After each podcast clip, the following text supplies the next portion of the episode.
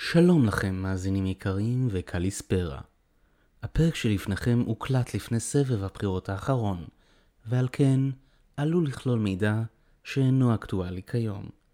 לקבלת מידע אמין ועכשווי, אנא פנו למימז השונים בקבוצות הפייסבוק. עמכם הסליחה ואביכם התודה. אני עידו. אני יונתן. אני ביקי. ואנחנו...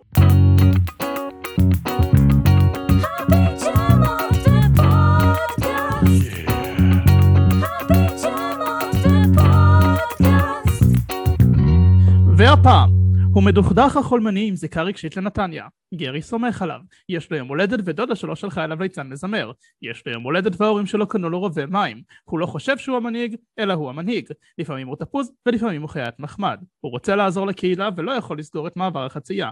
לא הולך לו עם בחורות, קשה לו לאכול יוגורטים. הוא לא יגאל בשן, הוא צריך את התקליט האקוסטי של נחמה הנדל, ולא ברור לו בשביל מה הוא צריך את זה. אני מדבר כמובן על היוצר הדגול, האמן המוזיקלי, הבחירה שלנו לראשות הוועד של הבניין. בוקר טוב לאילן רוזנפלד. בוקר, וואו, איזה הקדמה. אני רוצה שכל מקום שאני מגיע אליו, אני רוצה שתהיה הקדמה כזאת. לך על זה, תיקח את עידו לכל מקום שאתה מגיע אליו. אני פשוט רשימה של מלא רפרנסים. אז איפה אנחנו תופסים אותך היום, אילן? אתם תופסים אותי בבית, בחדר שלי, בחדר העבודה שלי. כזה הילדה אחת בגן, ילדה אחרת הלכה עם אמא שלה לטייל, כי צריך להקליט איכשהו, אז לא רציתי שיהיה רעש. ואתם תופסים אותי בבית כזה, בין כתיבה של פורמט כלשהו לפורמט כלשהו, שאני לא ממש בא לי לעשות, ואני מוצא את עצמי עושה כי אני צריך. הגיוני. הגיוני לחלוטין. אוקיי, אז אנחנו נקפוץ ישר לשאלות. יאללה, שלב השאלות. יאללה, אני מתחילה, זה שלי. קודם כל, השאלה היא כמובן, איך הכרת את קובי, את עודד, את יובל, את יוני גרה? כן, אני מבקש ממך שתספר לנו על הצבא. איך הכל התחיל? אבל אתם מכירים את זה, נכון? אתם מכירים את הסיפור. נכון. אנחנו מכירים את הסיפור. אנחנו מכירים, הקהל שלנו לא בהכרח מכיר. אני חושב שכולם מכירים, כי סיפרנו את זה כל כך הרבה, שמרוב שסיפרנו את זה כל כך הרבה, אני כבר לא יודע מה כי לפעמים גם כל פעם שאנחנו שומעים את הסיפור הזה, אנחנו מוסיפים עוד פרטים שהם לאו דווקא קרו במציאות, אז אנחנו לא ממש, אף אחד מאיתנו לא סגור איפה האמת ואיפה אנחנו כבר בהמצאה, מרוב שזה יתגלגל. אנחנו התגייסנו, אני קובי ועודד התגייסנו יחד לתיאטרון צה"ל, זה היה ב-1999. התגייסנו לתיאטרון צה"ל, היינו 6 חבר'ה שהלכו לתיאטרון צה"ל, בתוך טירונות של איזה 3,000 נהגי תובלה, וכבר ביום הראשון לגיוס, כבר בשרשרת הגיוס, איכשהו התחברנו, מהר מאוד בטירונות התחברנו שלושתנו, היה איתנו גם עומר ברנע בטירונות הזאת, ואז התחלנו בתיאטרון צה"ל. זה התחיל בזה שקובי היה צריך בכלל ללכת ללהקה צבאית, ואכן איך שהשתחררנו, קובי הלך ללהקה צבאית לשיר, ואז הוא שר כזה שירי להקות צבאיות. כאילו ציפורים. איזה שנה. לא, זה יותר כזה, הרימו ידיים, קצב ברגליים לכל מיני... לא משנה, בכל מקרה, ואחרי זה, אני פשוט מסנן דברים שאני... ואז, ואחרי זה, ואני ועודד הלכנו באותה תקופה לשחק בהצגה דרמטית שקראו לה אחד משלנו, שביים אותה נדב הסולין, מי שאחרי זה ישחק בסדרה את בדש, ונשאר חבר שלנו. אז הוא ביים הצגה שקוראים לה אחד משלנו, עודד היה מפקד הבסיס, אני שיחקתי חוקר מצח שמגיע לחקור את החברים שלו ביחידה הצבאית שלו בצנחנים, והייתה הצגה כזאת, מסוג ההצגות שמסיימים את ההצגה ואז יושבים ומדברים על מה היה בהצגה. אתם מכירים את ההצגות האלה? בהחלט.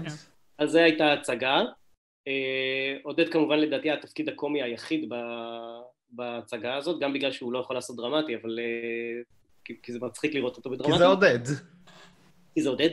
ואז רצנו ככה שנה, עשינו את ההצגה הזאת, אחד משלנו, אני ועודד, ובמקביל קובי עשה את... היה בלהקה צבאית, ואז איכשהו נוצר מצב, יש מצבים כאלה בלהקות הצבאיות, שכשמשתחררים חיילים, אז עושים רענון כזה להפקה ומכניסים חיילים חדשים, ואיכשהו כשהשתחררו חיילים, אז נוצר מצב שגם הלהקה של קובי יצאה למעין פגרה כזאת, וגם התיאטרון שלנו יצא למעין פגרה כזאת, זה היה כעבור שנה שלנו בצבא, והחלטנו שאנחנו מתחילים לעשות כזה קצת מערכונים ביחד, לאו דווקא בשביל הצבא. ואז התחלנו להופיע כזה, אפילו לא היה אסור לזה להופיע, כשאתה בזמן הצבא להופיע במקום אחר, אבל אנחנו היינו הולכים בערבים ביום רביעי בערב לבמה הפתוחה בדומינו, והיינו עולים על הבמה הפתוחה בדומינו, היינו צעירים ולא הבנו כלום, היינו כל כך לא הבנו כלום שכשהלכנו להופיע בבמה הפתוחה בדומינו, עלינו בפעמים הראשונות עם מדים. עלינו לבמה עם מדים, ואז הסתכלו עלינו מוזר ואמרו מה אתם עושים. ואז עשינו את זה כמה פעמים. זה היה מערכון שלא קשור לצבא בכלל, סתם עליתם עם מדים. זה היה מערכון שלא קשור לצבא. ולאט לאט התחלנו לאסוף מערכונים גם לצבא, הבנו שאולי יש סיכוי שאנחנו יכולים לעשות את זה בצבא שלושתנו, הגענו למפקדים שלנו בצבא, הצגנו להם את הדבר הזה, אחרי זה תקופה מאוד ארוכה של חזרות שעשינו אימפרוביזציות ואחרי זה כתבנו, העמדנו מופע שקוראים לו מה קרה מלחמה, של שלושתנו, שלקראת סוף השירות תמיר הירדני איכשהו התגלגל אליה שצריכה לבוא לראות אותנו דרך יואב צפיר, שצפה בנו, היא באה, ראתה את המופע הכי גרוע שהיה לנו אי פעם, אבל אמרה אתם הייתם מעולים, הקהל היה לא. ואז היא החתימה אותנו וחתמנו לקראת סוף השירות בטדי. כשהשתחררנו הגיעה הצעה מתמירה לעשות סדרה בערוץ הילדים, בואו שבו עם יואב תנסו לפתח כמה דברים, כמובן לא הבנו שום דבר מהחיים שלנו, אמרנו טוב בואו ננסה, נעשה שנה אחת, נתגלח מה שנקרא ונראה כמה זמן זה יחזיק. כעבור עשור, כן. יותר עשור. רצינו באמת לשאול מה קרה מלחמה, אבל אז... רגע, שאלתם גם לגבי יוני גרה בתוך הסדרה, משום מה. כן, אנחנו יודעים שהוא בעצם מוגדר כסוג של הצלע הרביעית של הפיג'מות, יחד איתך עם עודד וקובי. לא יודע. למה אתם מגדירים את זה ככה? סתם שאלה? ככה, לא יודע, מבחוץ ככה אנחנו ראינו את זה באמת, כי הוא באמת עבד איתכם שנים רבות, לא? יוני הוא חבר מאוד קרוב. קודם כל זה התחיל מחברות. יוני, כשאנחנו השתחררנו מהצבא, אז רצינו לעלות, כמו המופע שהיה לנו בצבא, רצינו לעלות אותו לאזרחות, לאזרח אותו, ולהתחיל לעשות מערכונים אזרחיים, ותמירה הביאה את יוני שיהיה מנהל ההצגה שלנו. הוא היה סטודנט לקולנוע והביאו אותו לנהל את ההצגה שלנו, ואיכשהו משם זה התגלגל לחברות הזאת. מי שהגיע איתנו מהצבא זה דווקא יובל, שאני הכרתי אותו באיזשהו סרט להסברה שעשיתי. יובל היה צלם צבאי. הוא היה צלם צבאי, בדיוק, ואני פגשתי אותו באיזשהו סרט של דובר צהל או משהו כזה, ואז משם אמרתי, וואלה, הבחורצ'יק הזה קצת מצחיק, אולי שווה שנתחבר אליו, הוא לא הבין מה אני רוצה ממנו, ואז איכשהו נהיינו חברים. אבל כן, החבורה הזאת התחילה. קודם כל, יובל, אחרי זה יוני. קיים תיעוד איפשהו של המופע? של הצבא? של מה קרה מלחמה. חוץ מהקטע מדודו טופז, באמת אין שום דבר על זה. קיים צילום וידאו, אחד או שניים לדעתי, שנמצאים או אצל עודד או אצל קובי, אני לא זוכר. אוקיי, אנחנו אז צריכים לשאול אותם, הבנו, כתבנו. אנחנו נפנה אליהם בנושא. יש לנו ארכיון של כל מיני קטעים שאנחנו מוצאים. לא, יש שני צילומים, יש צילום אחד שתמירה הביאה לפרימיירה לצלם אותנו, וזה צולם מאוד מרחוק ומטושטש, אבל יש תיעוד לדעתי בטדי אם אני לא טועה, ועוד תיעוד צריך להיות או אצל קובי או אצל עודד, שצולם באיזה בסיס חיל האוויר כזה או אחר. אוקיי, טוב לדעת. וכמובן גם את אלונה פגשנו בצבא, ככה שכשהבן. כן. בעצם, אתה זוכרת איך הגעתם להגיע לדודו טופז? איך הדבר הזה קרה? כן, עוד פעם, היה לנו את המופע האזרחי, רצינו לעשות מופע אזרחי שקוראים לו מה קרה מלחמה, והתחלנו לחפש קטעים, ותמירה אמרה, תקשיבו, אתה צריך לעשות יחסי ציבור, ואמרו, יש פינה בדודו טופז, אולי תבואו את זה, ואמרנו, מה נעשה? נעשה שיר, נעשה זה. איכשהו עלה לנו הרעיון הזה של, בדיוק התחילה המלחמה, התחילו לדבר על עוד מלחמה עם עיראק, ואמרנו טוב, אז בוא נעשה כזה מים לדוד המלך, איכשהו זה התחבר לנו עם תמונה ישנה של קובי, קובי הראה לנו תמונה ישנה שלו בתור ילד במלחמת המפרץ הראשונה, שאבא שלו צילם אותו עם מסכת אבח כזה, ואת התמונה הזאת אתם כן יכולים לחפש באינטרנט ותמצאו, כי לדעתי הוא העלה את זה פעמיים, וואלה, לאבא של קובי הייתה מצלמה? לא ידעתי. כן, כמה מצלמות. וזו תמונה מאוד יפה של קובי כזה בתור ילד קטן עם המסכת אבח, ואמרנו, יאללה, בוא ניקח את זה ונעשה את זה עם שיר, ואיכשהו זה התחבר, אני פחות או יותר. עדיין איך לא קרתה למה המגפה בדרך, אני עדיין מחכה. צריך לעשות את זה. ואם כבר דיברנו על המופע הזה, אנחנו לא באמת, חוץ מהשיר בדודו טופז, אני לא חושב שאף אחד מהקהל שלנו יודע מה באמת הייתה העלילה שלו. אתה יכול לספר לנו באיזה... המופע היה מופע מערכונים, נונסנס, גם בצבא זה היה מופע מערכונים, נונסנס, מערכונים שרצים ובאים, וכאילו חלק מהדמויות התגלגלו, לא בהוויה שלהם, אבל בקול שלהם, לדמויות אחרות בפיג'מות וכאלה, איכשהו חוק שימור הפאנץ' מה שנקרא. היה איזשהו רפרנס ממה קרה מלחמה שהתגלגל לפיג'מות, חוץ מכמובן הפרק בעונה 5 עם מה קרה, מלחמה, ששתפו לעודד את המוח. אני לא זוכר את הפרק הזה. היה פרק בעונה 5 שמגלים שעודד בעצם היה ווינטר סולג'ר. כן, לא, אבל אני לא חושב שמשם זה כאילו התגלגל בגלל זה. אני לא יודע, אני לא זוכר. אם כן, אז זה בתת מודע, לא בכוונה תחילה. בתת הכרה, כן. אוקיי. אחרי הצבא כמובן התגלגלתם לפיג'מות וזה, אבל אחרי הפיג'מות הייתה גם את הסדרה שכתבת עם שירה אלון בשם חצויה. רצינו לשאול... אני רק צריך להסביר משהו. בגלל שהפיג'מות זה מעין... אמנם כולם זוכרים את עונות 1, 2, 3, אבל בעצם עשינו את זה 15 שנה. אז כשאתה אומר אחרי הפיג'מות, זה לא... שום דבר לא נעשה אחרי הפיג'מות פרט לבנות שלי. כל מה שקרה, קרה במקביל לפיג'מות. הפיג'מות היה מעין מילואים כאלה של פעם, בשנתיים, אנחנו מתרכזים כולנו לשלושה חודשים, עושים עונה 2 וממשיכים הלאה. בזמן שעשינו את זה, עשינו גם דברים אחרים. אנחנו מהחבר'ה שתומכים ומאוד אוהבים את עונות 4-9, לעומת אחרים באינטרנט. אתה רוצה שאני אגיב על זה? לא, לא צריך לפתוח עכשיו אש. לא, זה לא לפתוח אש, מה אכפת לי, אתה יודע. אני חושב, העונות הראשונות הן עונות הרבה יותר ילדותיות. אנשים זוכרים אותן בגלל שהן היו חדשות ומאוד מרעננות מבחינת הנוף של מה שהיה בזמנו בערוץ הילדים או בכלל לילדים. תחשבו שכשאנחנו עלינו לא היו סדרות לילדים. השמינייה עלו לדעתי כמה חודשים אחריכם. אחרינו. לפנינו הדבר היחיד שהיה בטח מצחיק, זה היה או טלנובלות ספרדיות, ארגנטינאיות, כל מיני כאלה, צ'יקיטיטס וכאלה, או שהמנחים של ערוץ הילדים היו עושים פעם בשנה מעין כזה סיטקום קטן כזה. ואז כשאנחנו עלינו, לא כל כך הבינו מה אנחנו רוצים, ובגלל זה לדעתי זוכרים את העונות האלה בתור משהו מאוד נוסטלגי. אם אני רגע מסתכל על כתיבה ועל קומדיה ועל יצירה, אני חושב שהעונות 4-9 הם בי פאר קפיצת מדרגה עצומה בסדרה. אני נוטה להסכים איתך מאוד. נמשיך? אוקיי, אז התחלתי לשאול, אתה מוכר בתור יוצר סדרת הערפדים? רגע, עידו רצה לשאול משהו. כן, עידו. לא, האמת שזה אותו דבר. כן, אנחנו עובדים על שאלות. יש לנו שיט פה של שאלות. כן. אתם יש את השיט עצמילי. כן. אתה רוצה לראות את השיט? אתה רוצה להיות חלק? אתה רוצה להנחות?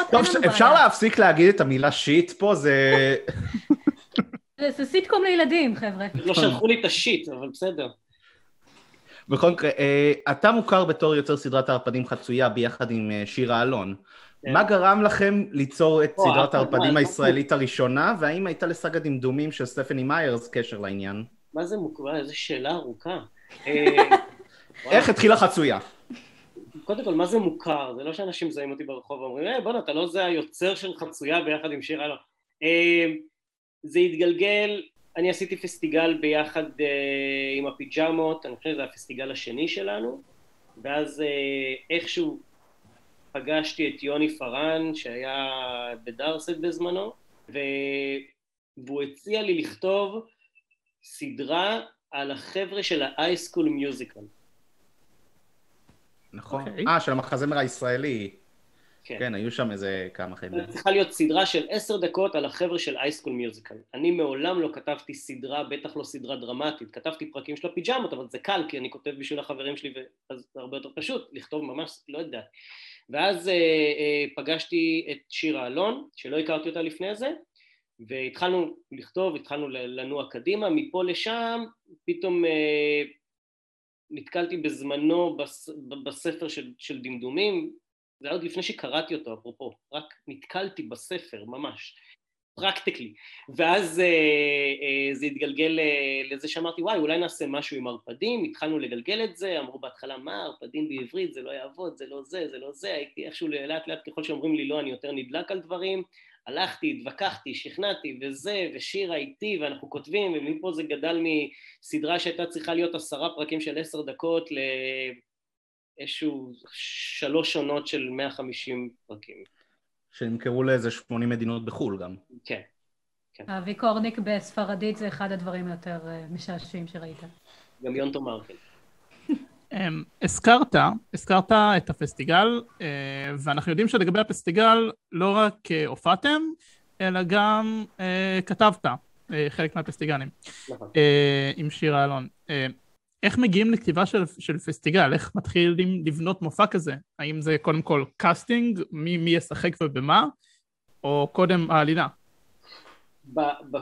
הפסטיגל הוא כאילו עובד בגלל שהוא מסחרית והוא גדול ויש לו המון המון זרועות וכל המפעל הזה, אפרופו היום זה השתנה קצת ממה שאני הייתי בזמנו, אני הייתי עוד בתקופה של שירים ועלילה, היום זה קצת יותר מחזמר, כאילו מישהו יכול לשיר 2 שירים גם בפסטיגל, אז כל אחד הייתה תחרות עדיין.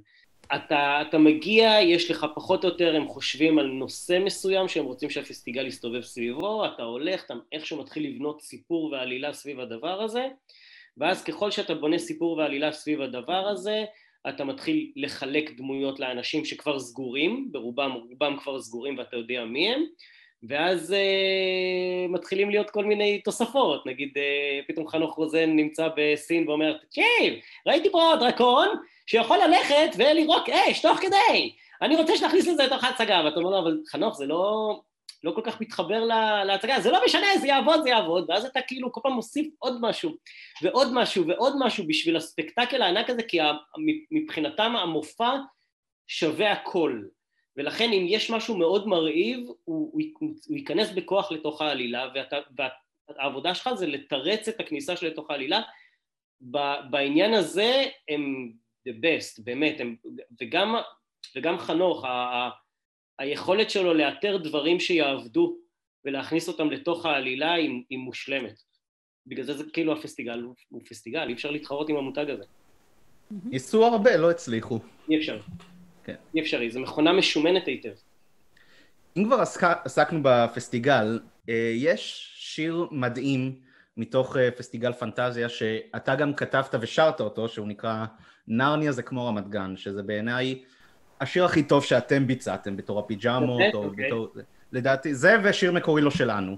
נכון. אז רצינו לשאול איך נכתב השיר הזה, מה הסיפור מאחוריו, אם קיים כזה. אתה לא מכיר את הסיפור? לא, וגם בעצם ראינו השבוע שאתה העלית סטורי לגבי זה, שזה מבוסס על סיפור אמיתי. אתם לא מכירים את הסיפור, באמת? לא. אתה לא סיפרת את הסיפור? שסיפרתי את זה מתישהו. אוקיי, תראו, זה סיפור ממש מגניב. אנחנו הולכים לעשות את הפסטיגל שלושתנו, פעם ראשונה מתרגשים, כאילו, what the fuck, כאילו, אנחנו עושים פסטיגל. ואז אנחנו סוגרים איתנו סכום לפסטיגל והכל, ואנחנו מתחילים לעשות חזרות והכל, ואז מתחילות כל מיני שמועות על הפסטיגל, ואנחנו מגלים שכאילו כולם מקבלים יותר מאיתנו. ואמרנו, אוקיי, למה כולם מקבלים יותר מאיתנו? ואז על זה החלטנו לכתוב את השיר. מלכת הקרח מרוויחה יותר מאיתנו. ממש ככה. כי בסופו של דבר, מה נשאר לנו אחרי שמס הכנסה לקח את הכל? כאילו, אנחנו נשארים בלי כלום. מסוגניות של חנוכה. בעיניי זה אחד התשובות הטובות ביותר שהיה לי למציאות מבחינת יצירה, אתה יודע, המציאות מכה בך ואתה אומר, אוקיי, אז אני אעשה מזה משהו, וזה מה שעשינו. נלחין את זה ילדת ציטרין, הגאון. זה גם באמת שיר מצוין. כן, שיר שהקהילה מאוד מעריכה ומאוד אוהבת. כן, אני גם חושב שזה השיר היחיד בפסטיגל לדורותיו, ויש הרבה דורות שהוא על מס הכנסה. שיר מספר 3, מס הכנסה, טל מוסרי. אני לא חושב שהמילה מס הכנסה הופיעה בשום שיר ילדים אי פעם. אוקיי, מתי יוצא שיר על ביטוח לאומי? כאילו, אין לי בעיה, אני מתמודדת. אני מאמין שאם הייתה עוד עונה גם היה שיר על ביטוח לאומי.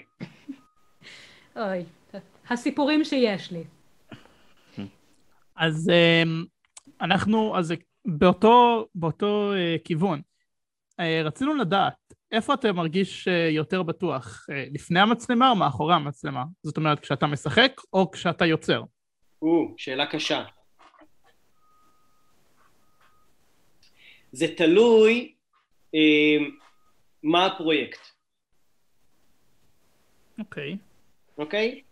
אני, כאילו, כשזה מגיע, נגיד לפיג'אמות, זה תלוי, אוקיי, אני אנסח את זה אחרת. זה תלוי בפרויקט ותלוי גם מי האנשים מסביב. כי בפיג'אמות זה...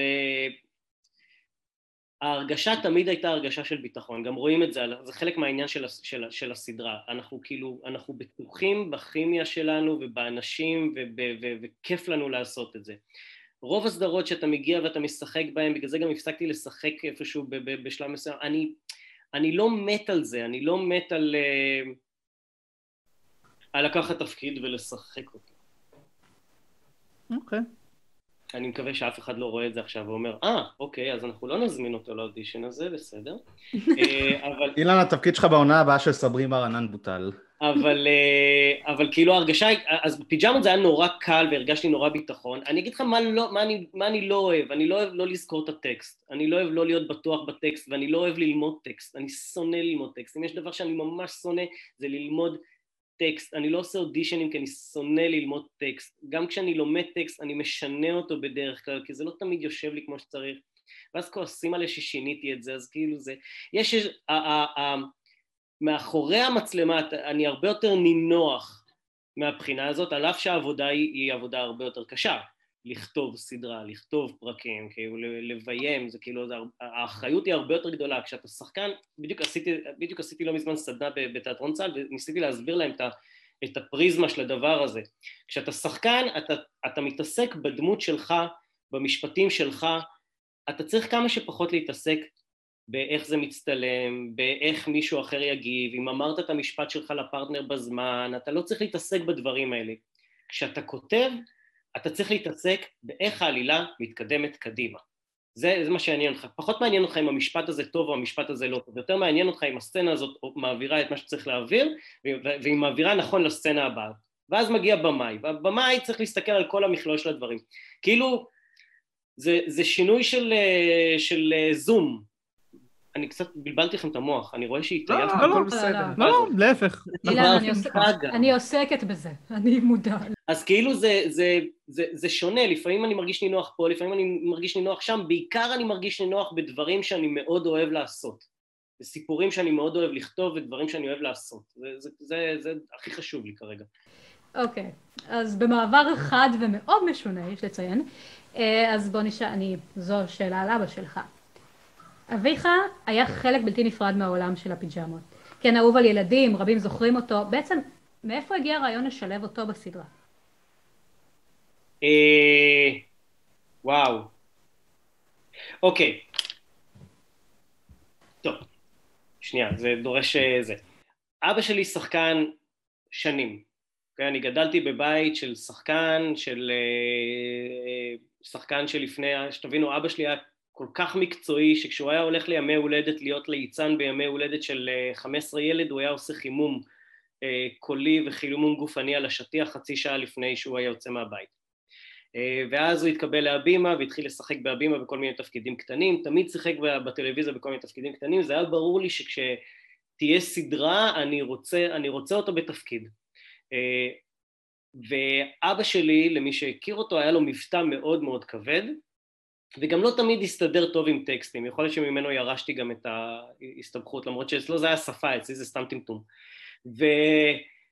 ואז כשהתחלנו לדבר על הפיג'מות, אז לא מצאתי לו עדיין את המקום שלו. כשהגיע הפרק על השכן הזה שלא שומע, אמרתי, אני רוצה את אבא שלי. ואז רובי ישר אמר, סבבה, מעולה. ואז אבא שלי פשוט נכנס לתוך העולם הזה, וכשאנחנו התחלנו לכתוב, זה היה ממש בעונות הראשונות, כשאנחנו התחלנו לכתוב פרקים, שזה לדעתי עונה שלישית, אם אני לא טועה,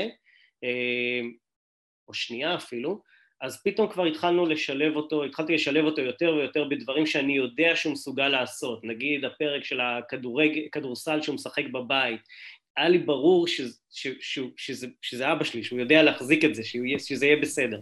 זה מבוסס על חוויה אמיתית, שאתה ישבת בבית עם כאב ראש והוא שיחק כדורסל?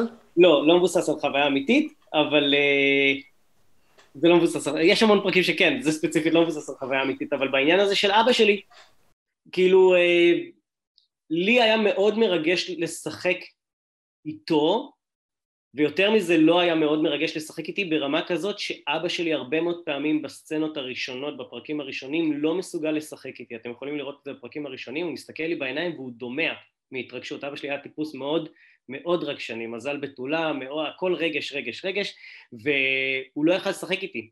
ואז בשלב מסוים הבנתי שאני צריך להתחיל להפריד אותו עם שחקנים אחרים, ולכן עודד, יש לו הרבה מאוד סצנות עם מר לטין. המון סצנות שהוא פוגש אותו במדרגות, וזה המון סצנות לעודד, כי איכשהו הם הסתדרו ביחד, ועודד הצליח להוציא את אבא שלי מהרגש לקומדיה. אבל אין ספק אז לא הבנתי את זה, בדיעבד, בטח אחרי שהוא נפטר, הבנתי שהייתה לי פריבילגיה עצומה לשחק עם אבא שלי בסדרה שלי, על אותו מסך, זה היה כאילו, הגשמתי חלום, מה שנקרא. ואם לא הייתי עושה את זה, סביר להניח שהייתה לי תחושת החמצה מאוד גדולה. וכמובן כולנו אוהבים אותו ומתגעגעים אליו. תודה. אוקיי, עכשיו אנחנו בשאלות כבר שעל הפיג'מות עצמן. רציתי לשאול באיזה שלב הבנת את הפוטנציאל הוויראלי של הפיג'מות? תנסח את השאלה, תחדד לי אותה, סליחה. הנה, אני אתן כדוגמה. הפרק של ג'ורה נגיד, פתאום כולם עשו לו פרודיות ביוטיוב וזה. האם זה הרגע שהבנת, בונה, אנשים באינטרנט חולים על הדבר הזה? מתי נתפס בעצם שזה שיגעון, שזה משהו נוסטלגי? אני חושב שיש לכם נתונים שלא נמצאים אצלי. אני יודע שזה חזק ברשת, אני לא יודע עד כמה זה חזק ברשת. אני יודע שזה מאוד מצליח מבחינת קלט רשתי כזה ששולחים ממים וגיפים והכל. זה לא כל כך מגיע אלינו, זה לא כאילו משפיע על החיים שלי ביום יום. גם כשעשינו את זה, לא חשבנו אף פעם שכאילו, שזה יהיה ויראלי. אני אגיד לך מה, הדבר היחיד שכן עשינו, וזה פעם ראשונה שבדקנו כמה צפיות יש, ואם אוהבים את זה ולא אוהבים את זה, זה כשעשינו את האיחוד בקורונה. אוקיי? זה הדבר היחיד שהבנו שכאילו שם מתנהל העולם, וגם שם רק הצפנו את זה רק שם, אני בכוונה גם לא שמנו את זה בכל מיני וויינט וכאלה שהציעו לנו לעשות כל מיני שטאפים, רצינו לעשות את זה נקי לחלוטין, ואמרנו בוא נראה, וזה גם ייתן לנו קצת בחינה של כמה חזק זה באמת, כל הדבר הזה, האם זה באמת חזק כמו שכאילו אומרים. ואז עשינו את האיחוד בקורונה, וזה פעם ראשונה שבאמת הסתכלנו על צפיות. בדרך כלל אנחנו לא היינו מהדור הזה. אני רוצה להגיד... כשעשיתי את בית ספר, לא מזמן לפני שנה, אז הייתי הרבה יותר מודע לווירליות, והסתכלתי הרבה יותר אם המערכונים נתפסים בנפרד בתוך הדבר הזה. בפיג'מות פשוט עשינו מה שהיה לנו כיף, במקרה זה צולם. מה שרציתי להגיד זה באופן מאוד מפורסם, אומרים שהסיבה להפקת העונה הרביעית, או בכלל ההמשך של הסדרה, היה צפיות רבות של הסדרה ב-VOD, גם אחרי שהיא נגמרה. האם זה באמת הסיבה האמיתית? אתה אומר, לא בו יותר מדי הסתכלתם על מטריקול. חד משמעית. מטריקול אז. הייתה עונה ראשונה, עונה שנייה ושלישית צולמה ביחד עם העונה הראשונה, ביחד בעצם עונה שנייה. עם השידור של העונה הראשונה. כן. הם צולמו ביחד כשבאמצע היה חופש חנוכה, אם אני לא טועה, ועשינו את המחזמר של הפיג'מות,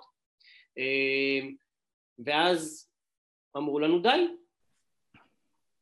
זהו, גמרנו. אמרו לכם? זה לא היה הרעיון שלכם? זה הדרישה מערוץ הילדים? אמרו לנו די. ואז, כאילו, אני לא זוכר במפורש שיחה שאמרו לנו, אבל כאילו, לא, אף אחד לא רצה עוד עונה, לא דיברו איתנו. לא הזמינו עוד עונה באותה תקופה. ועוברים כמה חודשים, ועוברת שנה שזה עוד נורמלי, אבל עוברים שנתיים לדעתי היה בין העונות האלה, שבהם אנחנו הולכים לעשות, לדעתי עשינו בזמנו את צרבת בתקופה הזאת, גם התחלנו לעשות דברים אחרים, אחים דגמה, אם אני זוכר נכון, זה היה גם בתקופה הזאת, כאילו התחלנו לעשות דברים אחרים.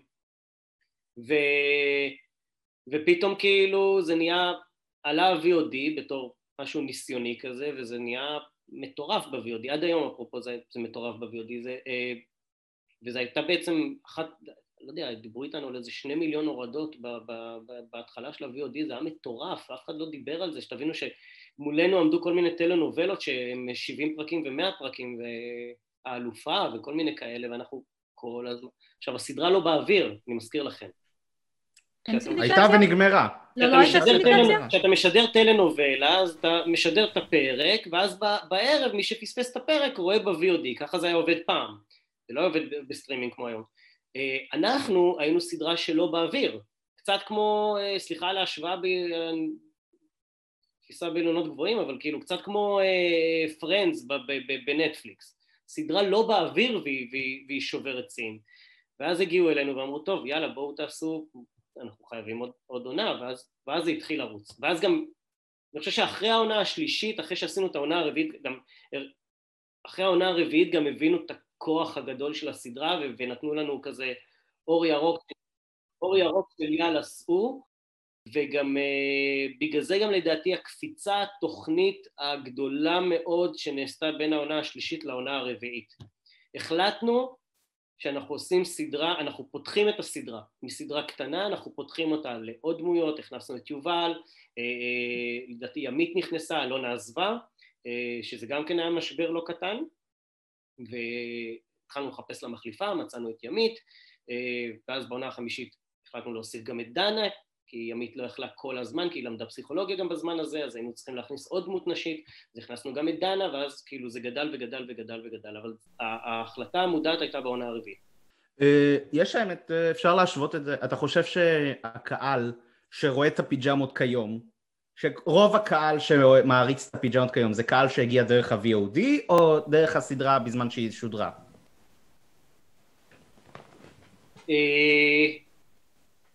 אם היית צריך לשים את האצבע, מה לדעתך, איפה הרוב? נראה לי סדרה בזמן שיש שודרה, לא? לא יודע. הפיג'מות יש לה איזשהו, יש בה איזשהו קסם שהיא עוברת בין הדורות, כאילו האח גדול שראה אותה, מראה אותה לאח הקטן שלו, כאילו ככה זה עובד. זה טיימלס. והנאמר, אבל לאמא שלי בת ה-75. לכן נורא קשה, במקרה של אמא שלך זה קצת עובד הפוך הדורות, אבל בדרך כלל זה עובד מעל, אבל אז קשה לי כאילו, לא יודע, באמת שאני לא יודע. אוקיי. האם יש איזשהו פרק בפיג'מות, או אפילו בדברים אחרים, שתהליך הכתיבה או הצילום זכורים לך ואהובים עליך במיוחד?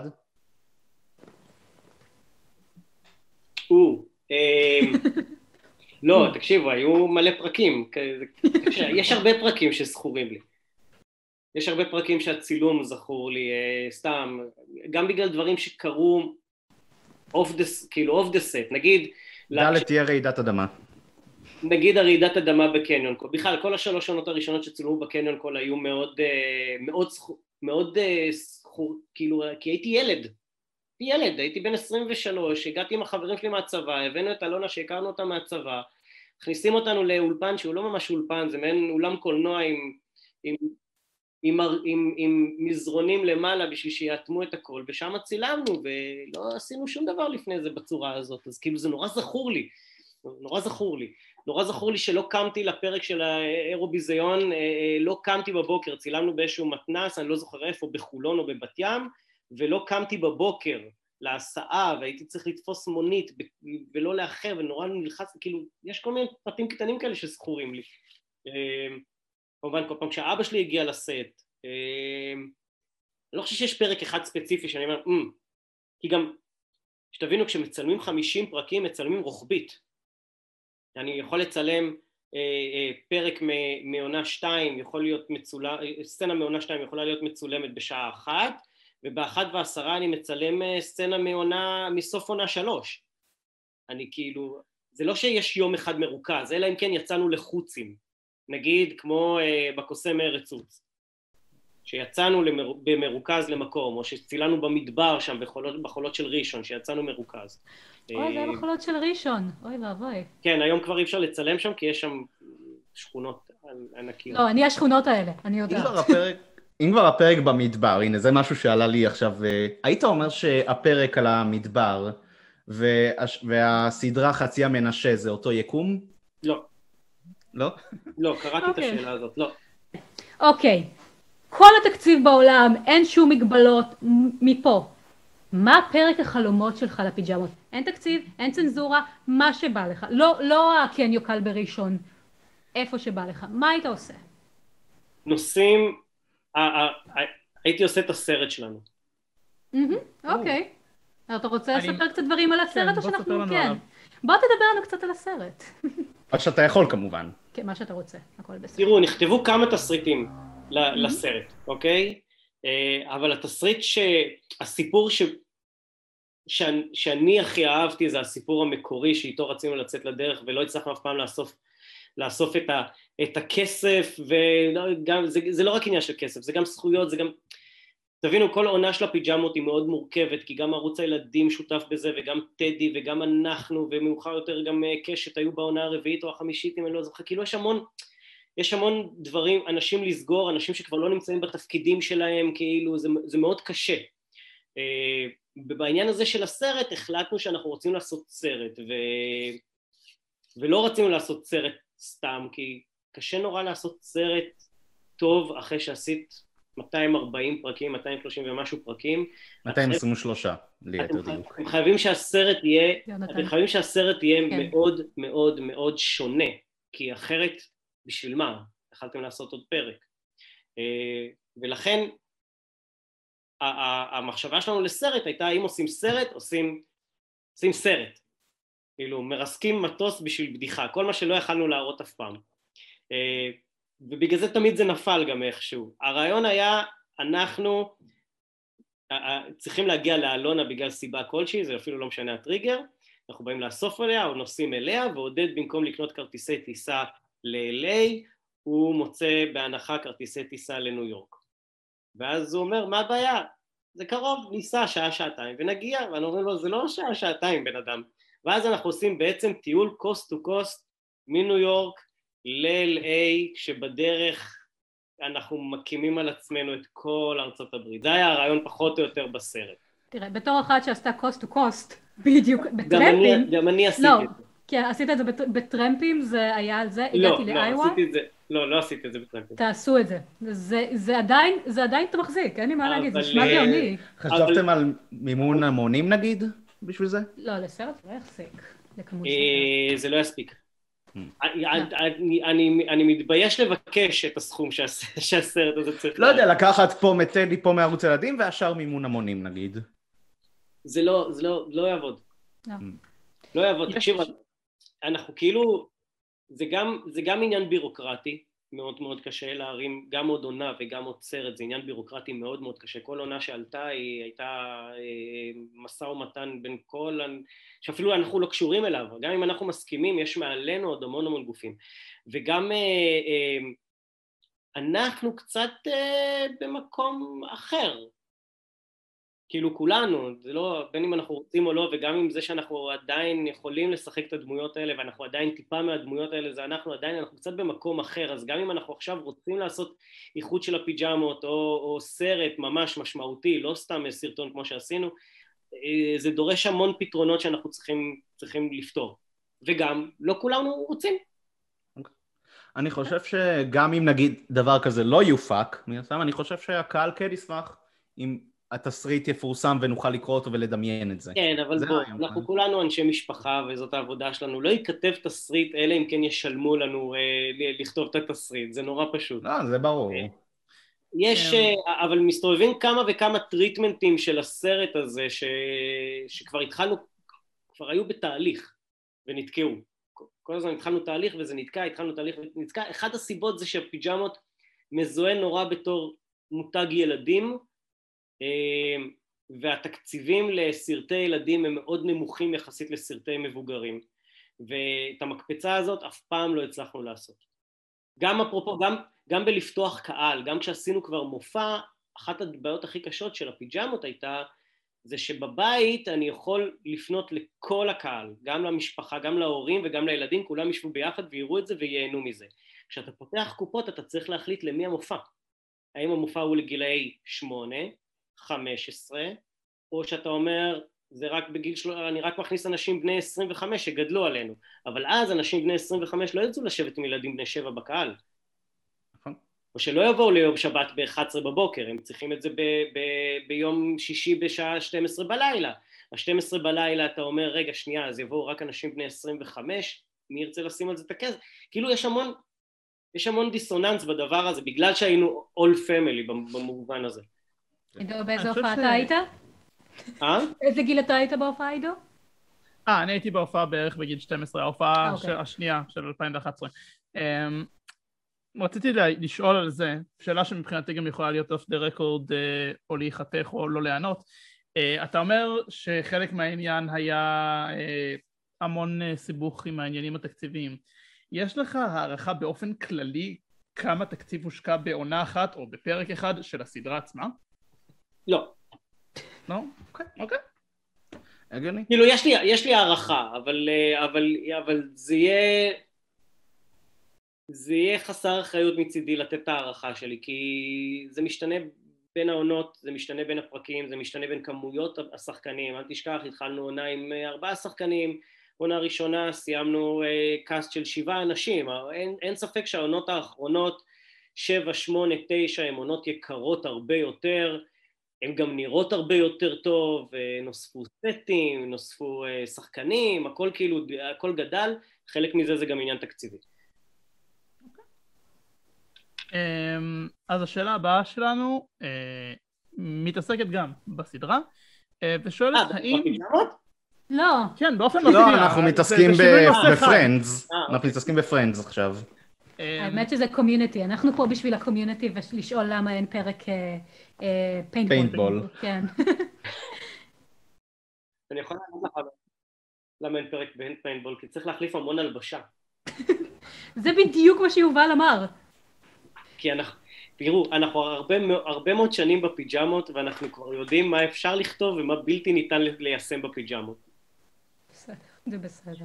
זה אבסורד, כי בפיג'מות הרבה יותר קל לכתוב מרדף מכוניות, לעבור למסך לבן, להראות את זה במכוניות צעצוע, נופלות מהשולחן, ואז להמשיך הלאה, מאשר לכתוב מישהו ששותה קולה והיא נשפכת על עצמו.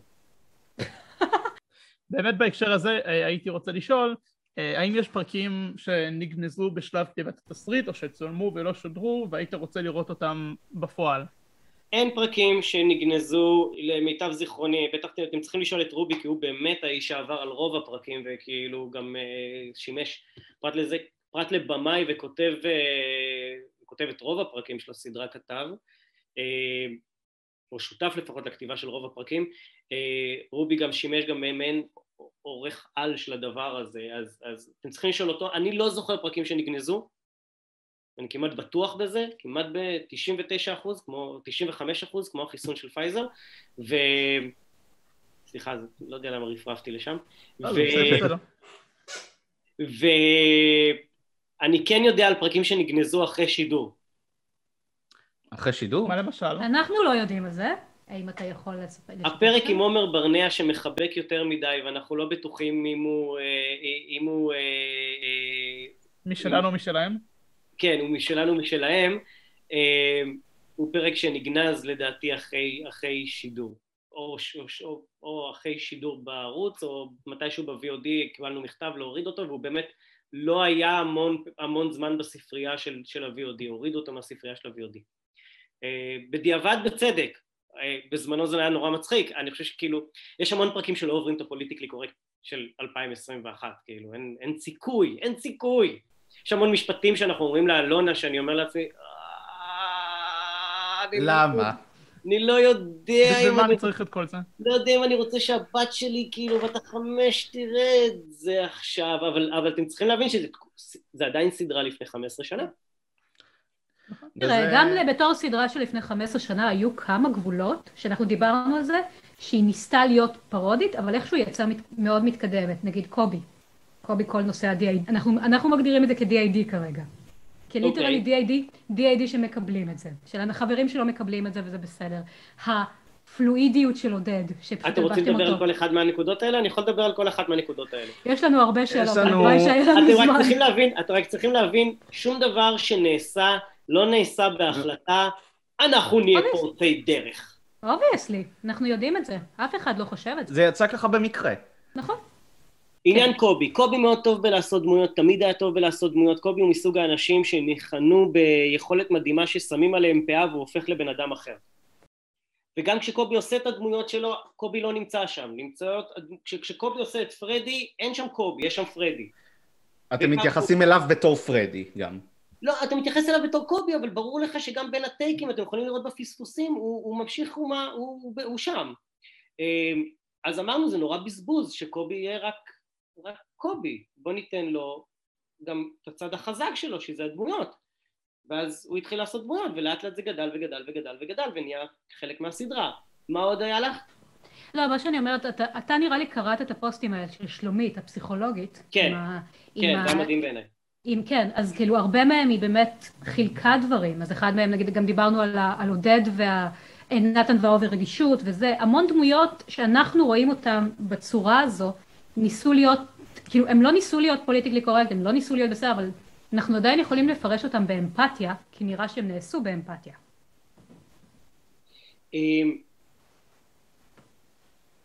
הם נעשו באמפתיה בגלל שא' אנחנו לא אוהבים הומור שהוא כאילו הומור שהוא צוחק על מישהו. ובגלל שגם הקומיקאים עצמם הם אלה שעושים את הדמויות האלה, אז גם כשיובל עושה מישהו בוכה, אתה לא יכול שהלב שלך לא יצא אליו, למרות שזה מטופש והוא בוכה בנקודות הלא נכונות, איכשהו כאילו בשביל שהוא יוכל לשחק את זה, אז הוא שיחק את זה, זה הרבה מאוד פעמים יצא מתוך השחקן, הוא שיחק את זה כמשהו מאוד אמין, כי אני באמת יכול, במיוחד בעונות המתקדמות, זה בדיוק הקפיצת מדרגה שהפיג'מות עשו מעונה 4 בעיניי, שגם כשאנחנו התחלנו לכתוב יותר ויותר תסריטים, כי עד עונה, לדעתי עד עונה שנייה, לא כתבנו תסריטים, רק אני שכתבתי את התסריטים, הייתי משכתב בדרך כלל עם עודד, לפעמים לבד, ואז הייתי שולח לרובי, שכתבתי הרבה גם, אבל הייתי מכניס את עצמנו לתוך הדבר הזה, ואז בעונות כשאנחנו התחלנו לכתוב את זה, אז פשוט כתבנו את הדברים שאנחנו רוצים לראות ולעשות, ולשם זה הלך, אבל לא הייתה מחשבה תחילה לכלום. באמת, זה כאילו, אנחנו פשוט אנשים כאלה, זה הכל. אז זה מדהים איך הכל בעצם נופל על הצד הטוב ביותר, ואפשר לקחת את זה ולהפיל את זה על החיים האמיתיים. תשמע, יש גם המון מקרים שזה לא נפל, יש פרקים בפיג'מות שאני אומר, יו, מה זה החרא הזה, אלוהים אדירים. יש פרקים בפיג'מות שאני אומר, מה זה? למה צילמנו את זה? למה כתבתי את זה? כאלה. האמת, זה בדיוק מתקשר לנו. זה בדיוק השאלה הבאה שרצינו לשאול אותך, האם יש סצנות מעבר למה שכבר ציינת, שלא היו צריכות לעבור מסך במקור, או לא היו עוברות היום? עוד פעם, כל עניין הפוליטיקלי קורקט, מיטו, הטרדות שאנחנו עושים לאלונה מפה ודודעה חדשה שם בעונות הראשונות, לא, אני חייב להגיד שגם כשצילמנו את זה לא היה לגמרי נוח עם זה,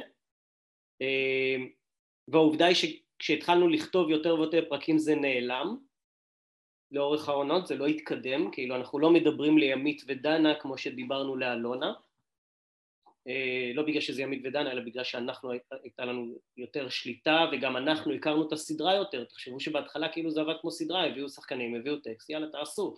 אנחנו משכתבים בין לבין בשביל שזה יהיה מצחיק, אבל לא יותר מזה. לאט לאט נכנסו עוד דברים. ואז כל האזורים האלה הם אזורים שקשה לי איתם קצת, וזה התחיל בעיקר כשגם נהייתי אבא, אז עוד יותר קשה לי עם זה. זה פרקים שאתה לא תראה לבנות שלך, אתה אומר. זה בעייתי, כי זה הפרקים הראשונים, אתה חייב אותם בשביל... יש, בפיג'מות, יש איזו עליית מדרגה, שהיא פרט לסיפור של החבורה הזאת, של הלהקה, יש גם עליית מדרגה והתפתחות לסדרה עצמה. הסדרה נפתחת, לא רק הדמויות מתקדמות, הסדרה בעצמה נפתחה. לעוד דירות, לעוד זה, לעוד עלילות, כאילו זה אחרת. אני חושב שחייבים, אבל בסדר, נתמודד. כשנגיע לגשר נעבור אותו. אז כל העניין... האמת זה גם טוב שאתה יכול, נגיד, להראות להם, ואז להסביר להם, תשמעו, פעם זה... גם פעם זה לא היה טוב, אבל עכשיו, נגיד, זה משהו שלא... הנה פרק שכולם אוהבים ואני לא סובל. השיבוט. כן, אני יכול להבין למה. הוא פרק שאני מאוד לא אוהב, הוא פרק ילדותי, הוא פרק שאני לא חושב שאני משחק שם טוב, אני לא חושב שהוא עשוי מספיק טוב, אני חושב שהוא פרק שאני לא אוהב אישית, אני לא התחברתי לפרק הזה, יותר התחברתי לפרק כמו התחתונים לצורך העניין, או כאילו שיש להם, או הכדורגל שכתבתי, או יש להם טיפה יותר,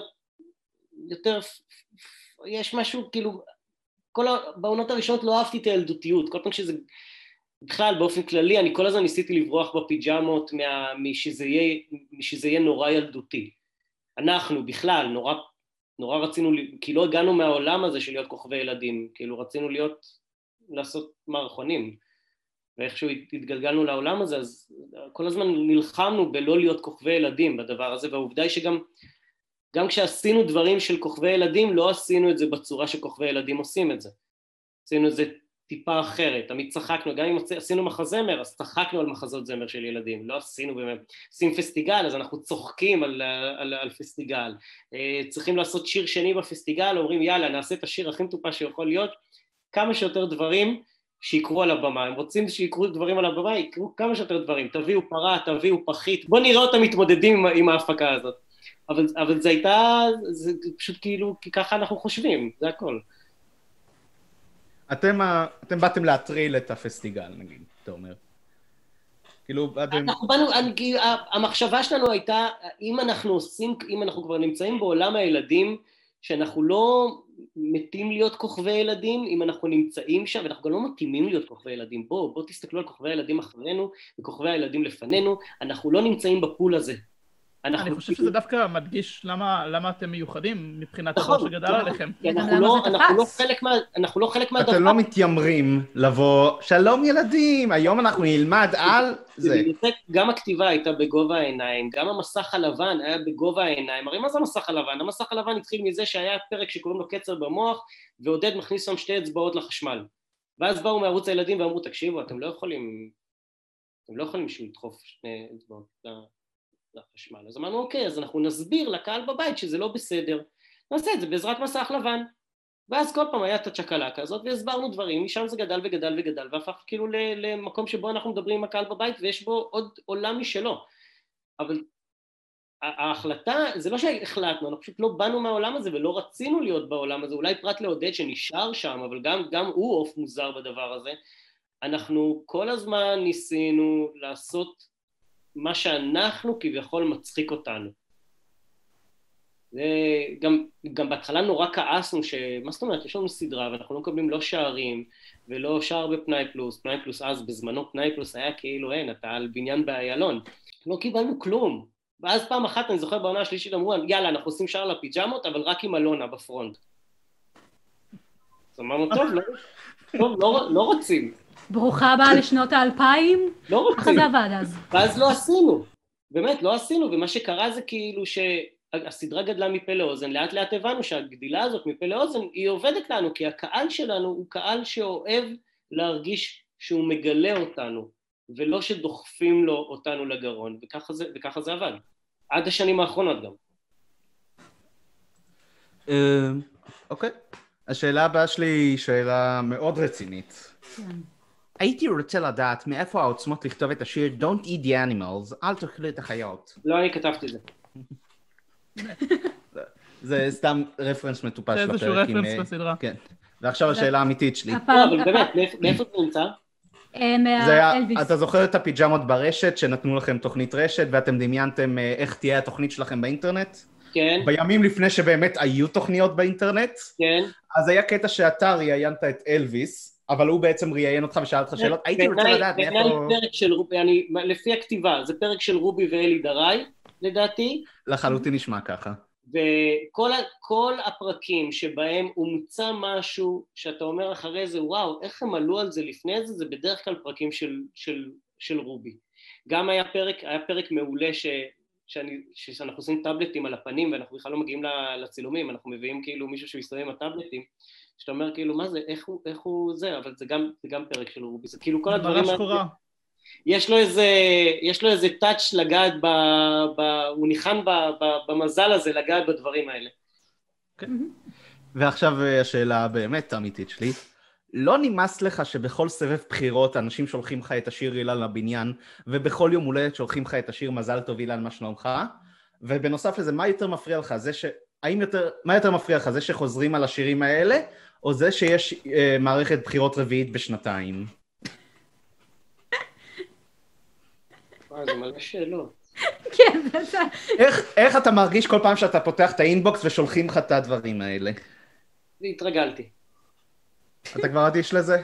התרגלתי לגמרי, התרגלתי. האם מישהו אי פעם ניסה... מישהו ניסה לשלוח לך את זה? חברים שלי לא שולחים לי את זה. אוקיי.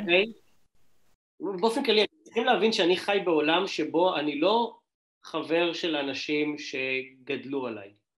או ראו הפיג'מות בכזאת אגרסיביות, כאילו שהם יודעים ומצטטים והכל, ולכן אני לא מרגיש את זה בכזאת עוצמה. אני כן רואה, כשיש לי יום הולדת, אני מקבל באינסטגרם מלא מלא אנשים ששולחים לי את זה, אבל זה חמוד בעיניי שמצאת את הזמן לשלוח את זה, אני לא צופה בזה, לא רואה בזה משהו בעייתי.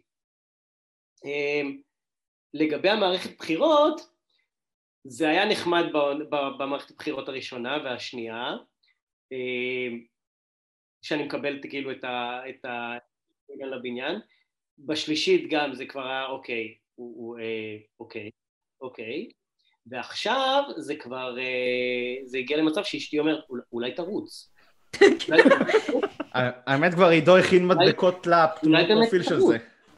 אני חושבת ש... תרוץ, לא לארצי, אבל למוניציפלי לפחות תרוץ. כאילו אתה, זה יכול באמת לקרות. תראה, יש לך את הקול שלנו ושל 45,000 אנשים. כן, אפרת רייטן בעבודה, מזכות, יש לציין, היא עשתה עבודה מצוינת. אין איזה טיעון שמונע את זה כרגע. לא, לא, לא, פרט לזה שאני לא מבין כלום ואני לא רוצה, אין איזה שום טיעון. לא, אני לא בטוח שאני... אתה תיבחר ומה תעשה, אז אין לך מושג. רוב הפוליטיקאים, הכל בסדר. אם אני אבחר, זה ממש בשביל מה אני צריך את זה. ראוי. זה נאום השחייה. לא על העגבניות שרודפות אחריך? לא על העגבניות שרודפות אחריי. אחלה. אז יש לנו בעצם השאלה הבאה. הסדרה מתרכזת סביב הסיפור של השלישייה גרה בבית של אילן, ואפילו בסוף העונה הראשונה באמת מתרכזים בזה שהדודה מגיעה לבקר. למה דווקא אילן במרכז של הפרטים הבסיסיים האלה? אני חושב שהדמות של אילן בפיג'מות היא כאילו הסטרייט, כאילו אילן הוא היחיד בתוך החבורה הזאת, שאלמלא החבורה הזאת יש את ההרגשה שהוא היה יכול לשרוד לבד. הוא היה מוזר, אבל הוא לא היה מצליח לשרוד לבד. זה שהחבורה נדבקה אליו זה הופך אותו לנורמלי בחבורת המוזרים. בעיקר בגלל שבו, אנחנו מכירים את, אתם מכירים את עודד ואתם מכירים את קובי ואתם, וככה זה גם בחיים, אני איפשהו כאילו היותר... אתם גרתם ביחד, אז זה בטח... לא, אני גרתי עם עודד, קובי היה התנחל, אבל רשמית גרתי עם עודד, שנה, איזו שנה אחת מיתולוגית. עודד הוא עודד. וקובי הוא קובי, ואני כאילו, יש לי לפעמים אנשים טועים לחשוב שאני בן אדם נורמלי. בטעות. אוי, נורא. אוי, מה זה מזעזע הזה? אבל כל סדרה צריכה את הסטרייט הזה. לי הרבה יותר קל לשחק את עצמי. אני חושב שכאילו, גם אני לא טוב בדמויות, אני לא טוב בליפול, כמו שעודד עושה את זה, או בקאץ' פרייזינג. אני מאוד טוב בלעשות את הדברים הספציפיים והקטנים שאותם אני עושה, שזה פחות או יותר מה שאני עושה איתכם עכשיו. זה כאילו, זה מה שאתם מקבלים בפיג'מות, אני פשוט לוקח את הדמות הזאת, והיא טיפה יותר לחוצה, כי היא לא זוכרת טקסט. כל הגמגום של אילן מהפיג'מות זה בגלל שאילן לא זוכר טקסט. העובדה שאתם... טקסט שברובו גם כתב, אז כאילו הוא לא זוכר, אז כאילו הוא יוצא לו כזה, הוא לחוץ, הוא רק רוצה שזה ייגמר כל הדבר הזה, והכל בקצב כזה, אבל זה פחות או יותר אותה הדמות, אין הרבה הבדל. ואז אוטומטית, אני חושב שזה גם הגיע ממה קרה מלחמה, התפקיד שלי היה איכשהו לספר את הדברים לקהל, ואז קובי נכנס בתור דמות, ועודד נכנס ועושה משהו מצחיק, ואז הם יוצאים, וזה פחות או יותר מה שהיה, זה אותו דבר, עבר גם אחרי זה, אפרופו זה מחזיר אותנו לשאלה הראשונה, של מה נלקח מתוך מה קרה מלחמה. אז זה מה שנלקח, שכאילו אני במרכז, והם שניהם משני הצדדים שלי, והם אחראים על הטירוף של הדבר הזה, כי בלעדיהם זה היה די מייבש בן אדם שמנסה לכתוב. מי שראה את המופע שלנו, אם אתה זוכר את המופע שלנו ב-2012, הוא כאילו מזקק בדיוק את הדבר הזה. אני מנסה... כן, אבל תנסה להיזכר בדמויות, אני מנסה לקדם את השירים ואת המופע קדימה, והם אחראים על להרוס. קצת כמו הדיסק שיצא לכם. נכון, על אותו עיקרון, על אותו עיקרון. עודד עם המעריץ המספר אחת. אז בכל סיטקום צריך איזשהו סטרייט אחד, אם בסיינפלד זה סיינפלד, ב-How Met Your Mother זה טד, זה כאילו, לא, טד הוא הנורמלי. כן, אבל אתה יודע, יש דברים שהאינטרנט מגיע אחרי, אף אחד לא אוהב את טד, זה בסדר. לא, ברור, אני לא בטוח שזה סקר שאני רוצה שתעשו, אבל אם תעשו סקר, רוב הסיכויים שאני לא הדמות האהובה בפיג'אמו, כי אני כביכול מחזיק על עצמי פחות קאץ' פרייזינג, פחות דמויות, פחות זה, אבל איכשהו הייתי נוכח מספיק, כי הייתי צריך להניע את העלילות קדימה, זה היה התפקיד שלי, וזה פחות אומר, ככה זה נולד הדבר הזה, אני באמצע הסטרייט של הדבר הזה, ובגלל זה כאילו הוחלט שזאת דודה שלי, ולא של... אף אחד אחר, ואני כאילו, וזה שם אותי במקום של לחץ, כי אני צריך לשמור על הדירה כל הזמן. טוב, דירה עם שכר דירה אפס. כן, לגמרי. בתל אביב. היה לנו טיעון שהיום, אם הדירה הייתה נמצאת, מישהו היה חי בבוידם ב3,000 שקל, כל חדר היה בסביבות 4.5, כזה, אף אחד, אתם לא הייתם יכולים לגור שם עכשיו. לא הייתם רוצים לגור שם, הייתם מזכירים את זה. אפרופו, זה דברים שקרו, אנשים שנכנסו לדירות סחורות ואמרו להם, אין בעיה, זה המחיר, רק אל תיגעו לא ברהיטים ולא בתמונות, ואל תזיזו שום דבר. היה, אני דירה פעם אחת שניסיתי, זה בית פרטי, שחילקו כל חדר בדירה לדירת 5,000 שקל, כל חדר בדירת, כאילו בבית פרטי של 5 קומות, כל חדר הפך ל5,000 שקל, ואתה פשוט גר בדורמס. אז יובל גר איזה שנה או שנתיים בדירה שבו בעלת הדירה תלתה תמונות שהיא צעירה והיא לא נתנה לו להוריד אותם, והיא הייתה מגיעה ועושה ביקורות פתע. עכשיו זה הציורים הכי מחרידים והכי מקריפים שראיתם בחיים שלכם. וואו, אני עשתה לו את זה בכוונה. כן, לגמרי, נשמע כמו התחלה של סיפור. רגע, שנייה, הייתה לי, זה אני אספר. סליחה, לי היה פעם אחת, יש לי חברה שגרה בתוך דירה, שהייתי צריך לעבור בדירה אחרת כדי להיכנס לדירה שלה. הייתי יוצאת כאילו מהסלון של אנשים אחרים. אנשים גרים בהמון דברים מוזרים. אוקיי. פעם אחרונה שבדקנו, לנחמה הנדל אין תקליט אקוסטי. מאיפה הגיע אלתור ולמה התקליט האקוסטי של הנחמה הנדל? מה קרה שם? חיפשנו, בדקנו, ראינו, רצינו לרכוש. ירדה, אני יודעת שהיא ירדה בארץ ושינתה את שמה, היה לי חיפוש. אנחנו יודעים הכל על נחמה הנדל עכשיו. תראו, יש אצלי, זה בעיקר אצל קובי, אבל גם אצלי, יש המון עתודות מידע לא חשובים בכלל. עכשיו, כשנזרק השם נחמה הנדל, התקליט האקוסטי, לא היה שום דבר שקשר את האותיות ואת השם הזה להיגיון, או לתמונה, או למשהו שקורה במציאות. זה הכל כאילו, כל מיני, מתישהו השם הזה נדבק לי בראש, והוא נזרק במהלך הסצנה. זה קורה מלא, אפרופו. זה קורה לקובי כמעט בכל דמות שהוא עושה. נחל אלכסנדר, נגיד, אצל מרסל, בטח, זה היה. נתן זון. זה כאילו לא, זה פשוט כאילו, זה דברים שקופצים לך, ואתה לא, אין לזה שום היגיון. אל תחפשו היגיון, תפסיקו לחפש היגיון, זה מה שאני רוצה להגיד כל הקבוצה הזאת. אתם מחפשים היגיון במקום שהוא כאוס מוחלט. אבל זה כל הכיף, לא?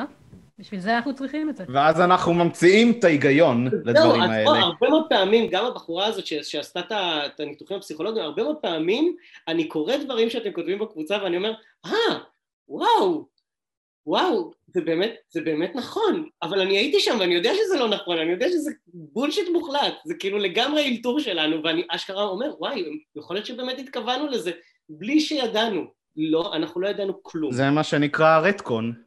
לגמרי. אין לנו, לא הייתה התכווננות לכלום, הדבר היחיד שידענו זה שבא לנו לעשות משהו מצחיק, והחוק היחיד היה זה, אם זה מצחיק, זה נכנס. אוקיי. עכשיו, אתה דיברת על המחזמר, הפיג'מות המחזמר. באמת, איך עבד התהליך מאחורי הקלעים, ומה גרם לכם? כאילו, אתם הרמתם אותו מחזמר אחרי העונה הראשונה, נכון? לא, בין השנייה לשלישית. בהפסקה בין השנייה לשלישית, היו שבועיים הפסקה. מה היה התהליך של המחזמר הזה? כי הוא היה אוף מוזר באופן ספציפי בנוף, והיום לא היו נותנים לכם להשפריץ על ילדים, אבל כאילו מים מספריצרים, אבל הכל בסדר. הוא גם סוג של ג'ו-בוקס מיוזיקל, כמו נגיד מולן רוז' כזה. אני מת על המחזמר בעיקר כי הוא צוחק על מחזות זמר של חנוכה. המחזמר זה, כולם התחילו לעשות, כאילו הבינו שאנחנו הצלחה וצריך איכשהו למנף את זה, ויש חנוכה, וחנוכה נהיה חג כזה של ילדים, וחבל שאנחנו לא עושים מחזמר. ואז הגיעה ציפי מייזלר, מפיקה שהפיקה, הייתה ציפי שביט וזה, הפיקה הרבה מאוד מחזות זמר, ואמרה שהיא רוצה לעשות משהו לפיג'אמה. ואז אמרנו, אוקיי, סבבה, רק אם אנחנו כותבים את זה, אז... ורובי לא יכל לביים את זה, אז הביאו לנו את אבי דור, שהוא במאי שכאילו, שביים איתה כל מיני מחזות זמר, הוא לא ידע שום דבר לפיג'אמות, כלום. הגיע, עכשיו זה בעייתי לביים את הפיג'אמות בלי לדעת, הכל על הפיג'מות, כי יש פה כל כך הרבה נואנסים ודברים שאנחנו צוחקים, שאתה לא יכול להגיע ולהבין על מה מדובר. ואז אני ורובי כתבנו את המחזמר, יותר נכון, רובי כתב את המחזמר, אני הספקתי לכתוב רק את הרעיון ביחד איתו, ואני זוכר 2-3 סצנות, אולי את הבית משפט שאחרי זה הגיע לפרק, אבל הרוב רובי כתב כי... הוא כאילו אמר, מגניב, בנינו את הרעיון ביחד, ואז הוא אמר, מגניב, טוב, אז אתה תכתוב עד הסצנה הזאת, ואני אכתוב מהסצנה הזאת, ואז כעבור יומיים הוא שלח לי ואמר, טוב, סיימתי. וואו, הוא עובד מהר עם ככה. אני כתבתי סצנה, מה סיימתי? סיימתי הכל. אוקיי. ואז הגיע אבידור, והתחלנו ביחד איתו, ויכוחים, עד שהוא הצליח להבין מה אנחנו רוצים ממנו בכלל, עם זה, בשלב הזה הוא כבר אמר, טוב, עשו מה שאתם רוצים, כאילו, פשוט רוצים לדבר עם הקהל כמו דיילים בתחילת, דברו, תעשו מה שאתם רוצים, אני לגמרי לא מבין מה הולך בתוך המחזמר הזה. נשמע כמו סצנה להיות בה, כאילו. עשינו 4 הצגות ביום בתיאטרון בראשון, בהיכל התרבות בראשון, 4 הצגות ביום. יש משהו עם הסדרה הזו ועם ראשון, פשוט ככה.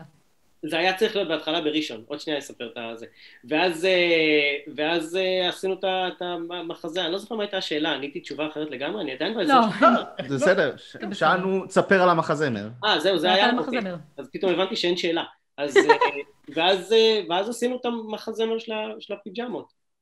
שזה היה מוזר, כי אתה מופיע מול ילדים, אתה פעם ראשונה רואה את הקהל שלך, לא ראינו את הקהל שלנו לפני זה, פעם ראשונה אתה רואה את הקהל שלך, ואתה קולט שכאילו...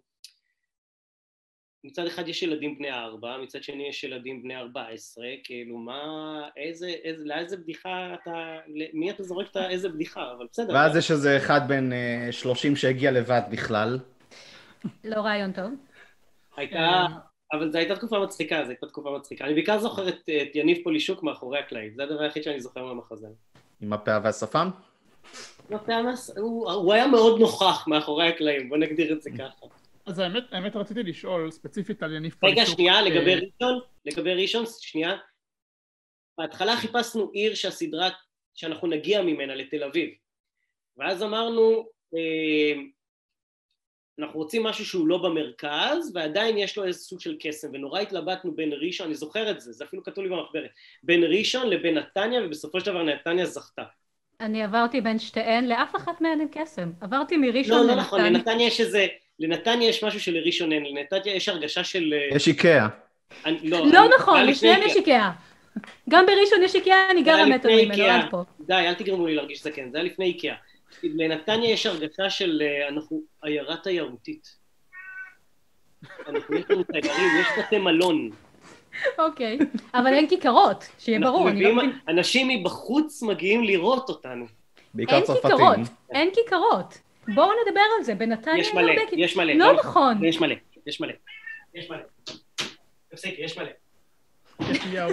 אני כל פעם קם להוציא ולהכניס את החתולה.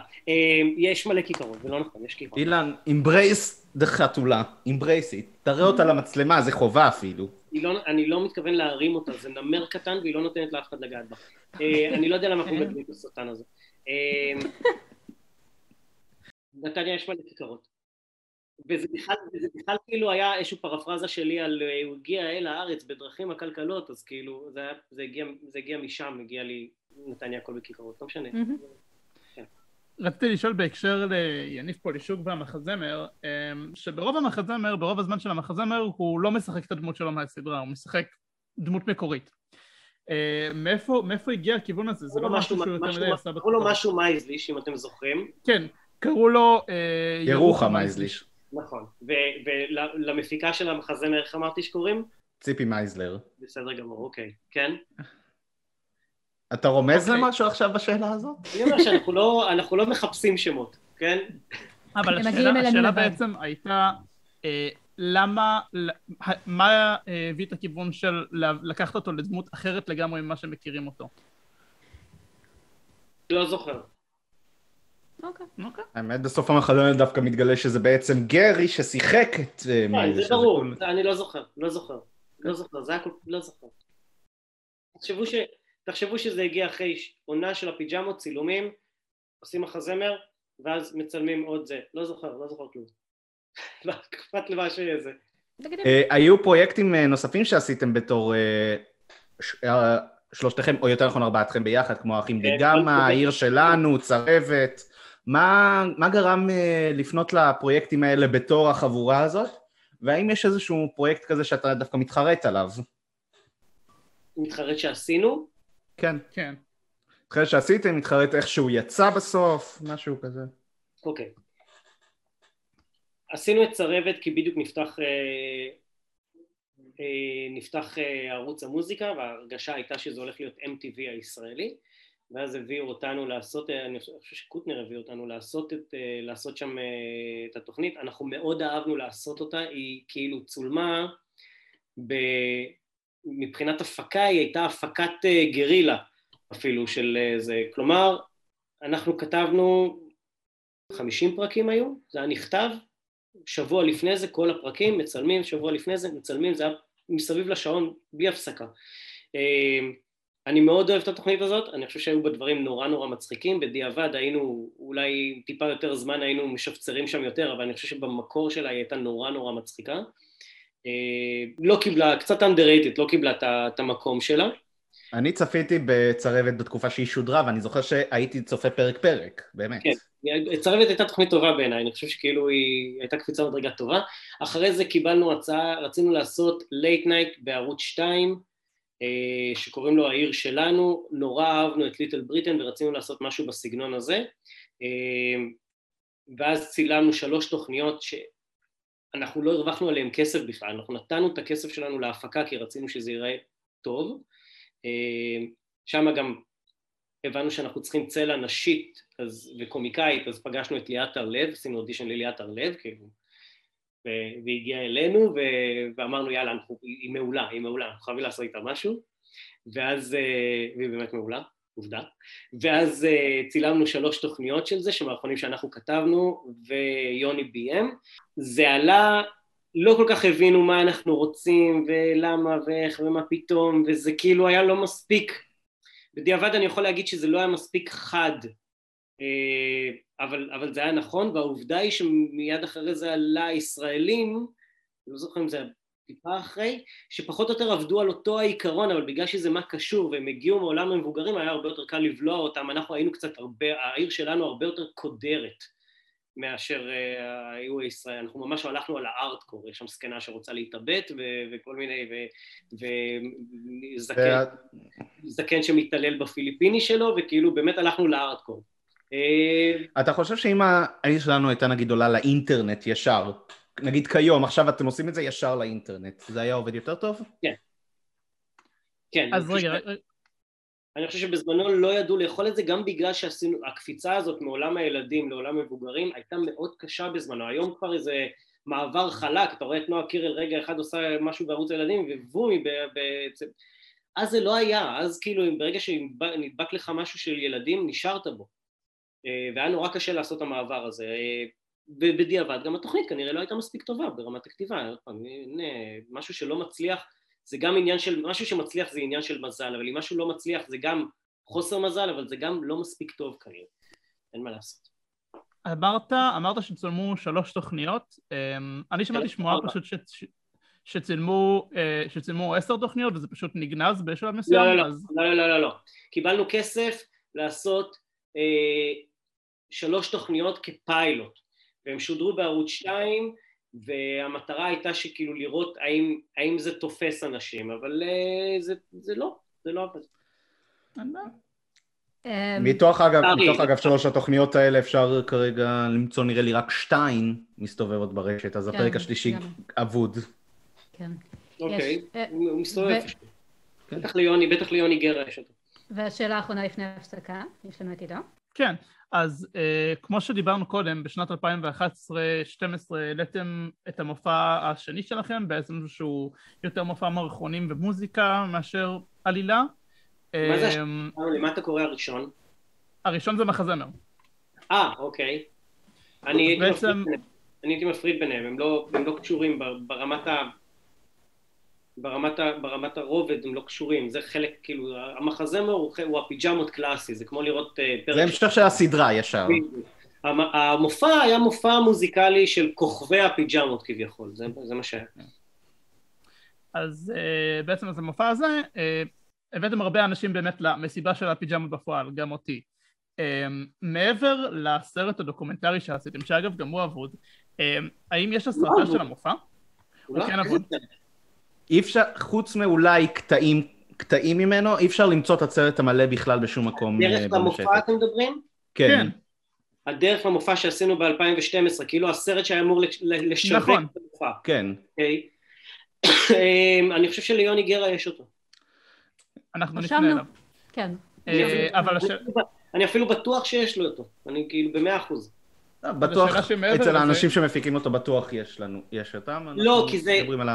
כי זה היה שאני חושב אני לא זוכר, אני חושב שיקיר אשר הפיק את המופע, ואני לא בטוח אם הוא הפיק את הסרט, כי אני חושב שהסרט היה בשיתוף ערוץ הילדים, והיות בערוץ הילדים כבר לא ערוץ הילדים, אלא ביגי וכל מיני כאלה, רוב הסיכויים של יוני גרה כן תמצאו אותם. כן, אז הרגע. זה סרט מעולה. אנחנו יודעים, כן. אבל השאלה שהגיעה בעקבות זה, באותו תחום, היא בעצם האם קיימת הסרטה של המופע עצמו, כי הוא בניגוד למחזה לא יצא על DVD או VOD או משהו כזה. אני מאמין שכן, כבר הייתה תקופה שהיו מצלמים, אני מאמין שכן, שכן יש צילום של זה. אם יש, זה אולי אצל יוחלמן יקיר, הפקות, שהם הפיקו את זה. אוקיי, אנחנו נעשה את המחקר שלנו, אבל מעניין. ובאותו הקשר... אני אבדוק לכם את זה, תזכיר לי את זה, אני אבדוק אצל יקיר. אין בעיה. באותו הקשר גם לא מזמן עודד מצא בבית שלו דיסק עם כל מיני חומרי ארכיון של הפיג'מות וכל מיני תסריטים ישנים ודברים כאלה. תראי שאלה, אם לך בבית יש דברים מהסוג הזה? כן. האם אתה מוכן לתת לנו אותם לעלות? יש לי הרבה. הרבה משהו שאתה מוכן לעלות לרשת? יש לך דברים שאתה תשתף? יש הרבה מאוד חולצות של אילן מהפיג'מות עם העטיפות תקליטים, שהרבה מאוד היה לי מנהג בזמנו, כל פעם כשהיינו הולכים לבקר ילד חולה בשניידר וכאלה, אז הייתי נותן מתנה חולצות, אבל נשארו לי כמה חולצות של זה. יש לי הקלטות שלנו, של השירים, מכל מיני עונות. מה עוד? יש לי עוד כל מיני דברים של הפיג'מות, יש כל מיני מומורביליה שאתם יכולים להסיק, נגיד גלויות ראשונות, שערים של עיתונים, כל מיני דברים שאני שומר לעצמי, מחברות שהיה לנו, קלסרים. אני אישית מאוד תומך במדיה הפיזית, אני אוהב לשמר דברים כאלה, אני עדיין אוסף DVD וזה, לכן זה משהו שאנחנו נשמח באמת להוסיף את זה לארכיון שלנו. אנחנו בזמנו היו עושים מלא מרצ'נדייז, כל מיני תוכניות ילדים, אנחנו ניסינו לעשות את זה פעם אחת, וזה לא כל כך עבד, והחלטנו לוותר על זה. גם בגלל שלא אהבנו את זה, וגם בגלל שהמרצ'נדייז היה נורא ילדותי בעינינו יחסית לסדרה, אז כאילו החלטנו שאנחנו לא עושים את זה, אבל יש לי נגיד... מה, מדבקות למחברות וכאלה? יש תיק לילדה לגן, יש מחברות, קלסרים, עפרונות, קלמרים, מה עוד? אקשן פיגרס לא יצא, וחבל. לא, אבל מבחינת דברים של הסדרה עצמה, אז יש לי כל מיני, נגיד בבית של ההורים שלי תלוי השלט של מר לטין. כן. ועוד כל מיני שטויות קטנות כאלה. אז אנחנו מזמינים אותך, במידה ותרצה ובמידה ותוכל, להעלות מדי פעם תכנים שמעניינים אותך בין עם תמונות של מוצרים, או... קטעי אודיו שיש לך... או את התקליט האקוסטי של נחמה הנדל, זה חשוב לנו, אתה מבין, זה עניין. אין התקליט אקוסטי. נחמה הנדל נגנל גיטרה, וכל דבר אצלו הוא תקליט אקוסטי. יש לזה טיעון. לא, במקור השורה הזאת בכלל, לפי הפספוסים, במקור השורה הזאת בכלל הייתה התקליט החדש של מנחם שיזף. שזה גם כן, אני לא יודע מי זה בכלל. זה שם מומצא, כן. עשיתי גוגל, הגוגל לא מצא אותו אפילו. רוב הסיכויים שהוא לא מומצא, אבל אני לא יודע מי זה. יכול להיות שזה סיפור של מורה לספורט בבית ספר של קובי, אני לא יודע. יכול להיות שזה איזשהו פרט אינפורמציה שאני זרקתי בשביל להצחיק את קובי באותו הרגע בסטר, אין לי מושג. אין לי שמץ. אנחנו נצא עכשיו אנחנו עוד מעט נחזור עם שאלות מהקהל, שהקהל ביקש לשאול אותך, אך לפני כן תשדיר חסות קצר. כאן אימייל פאר בקריזה, והפרק הזה של הפיג'מות בפודקאסט מוגש לכם בחסות רדיו בוידם. הרדיו הפיראטי הכי טוב שיש. עכשיו לכל יפי הנפש שמאזינים לנו עכשיו ובטח אומרים לעצמם, מה זה רדיו פיראטי? זה לא חוקי. אל תשקרו לי שצפיתם במנדלוריאן ובוואנדה ויז'ן בדרכים לגיטימיות בלבד. ברדיו בוידם יש תוכניות ברמה, כמו רוזנפלד בקריזה, רוזנפלד שידוכים ורוזנפלד בחקירה. דיר בלק אם מישהו מכם מדווח לחג'י ברשות השידור. כל מי שמדווח הוא...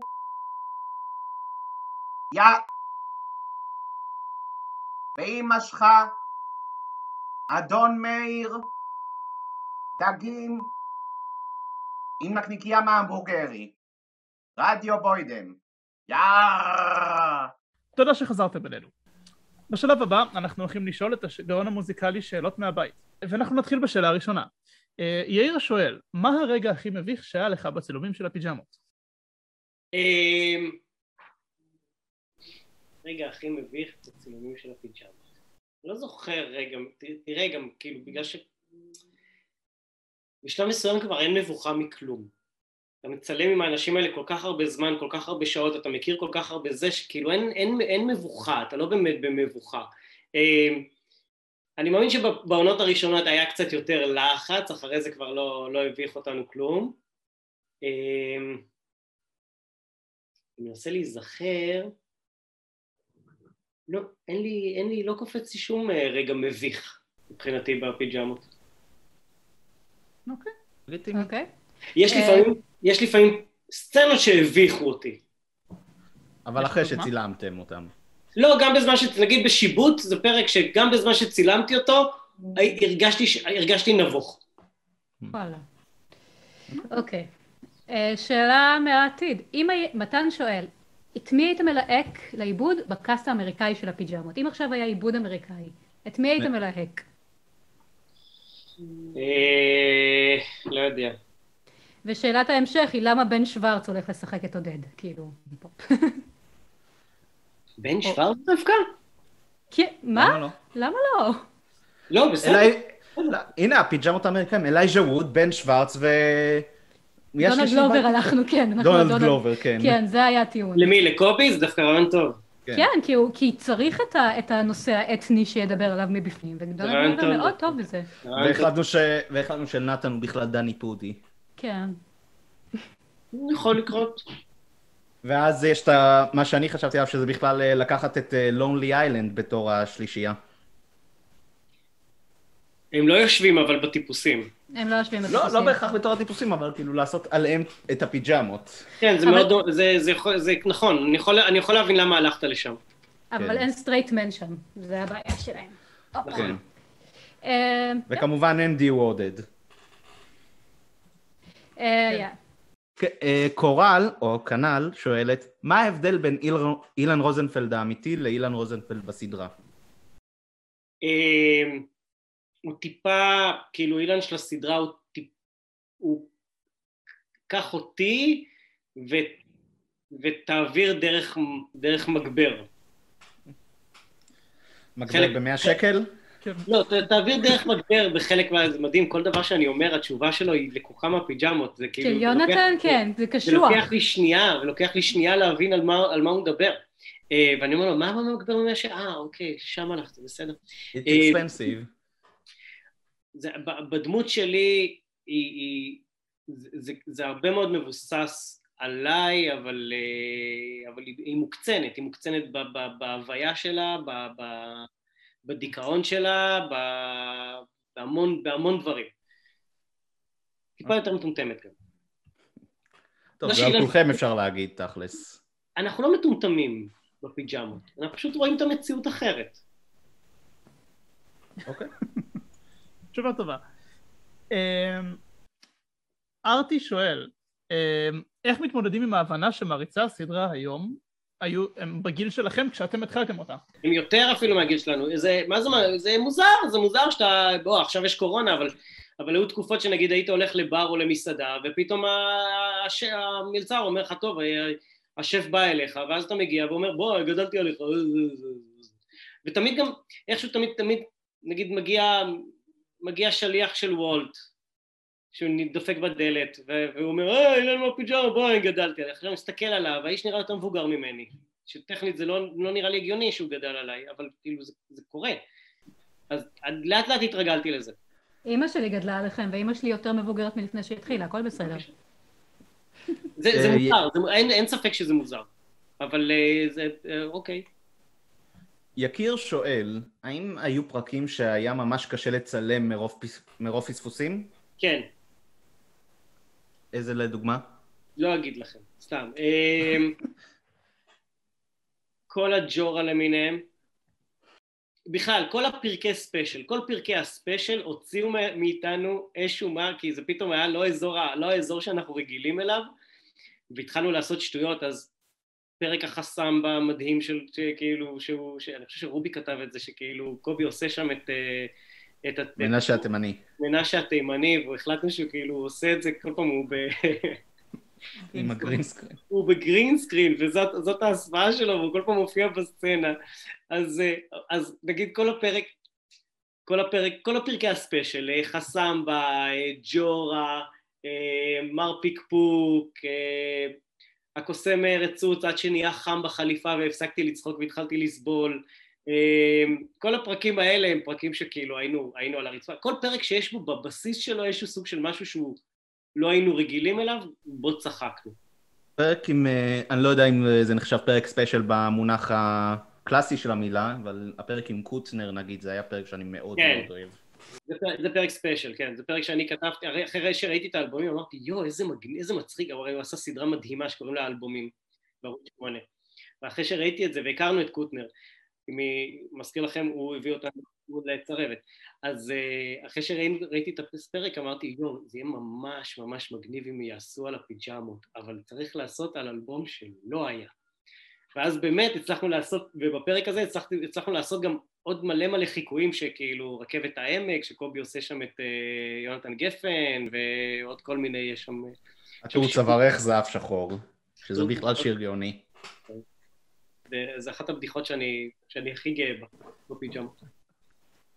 יפה. קורל שואלת. קורל. כן. קנל. קנל. היא מרשה לנו את הבדיחה, היא מחבבת אותנו מאוד. כן. היא שואלת ברצינות רבה, כרוב מגנוב, אננס מנומס, חציל מפיל או בטטה קרה?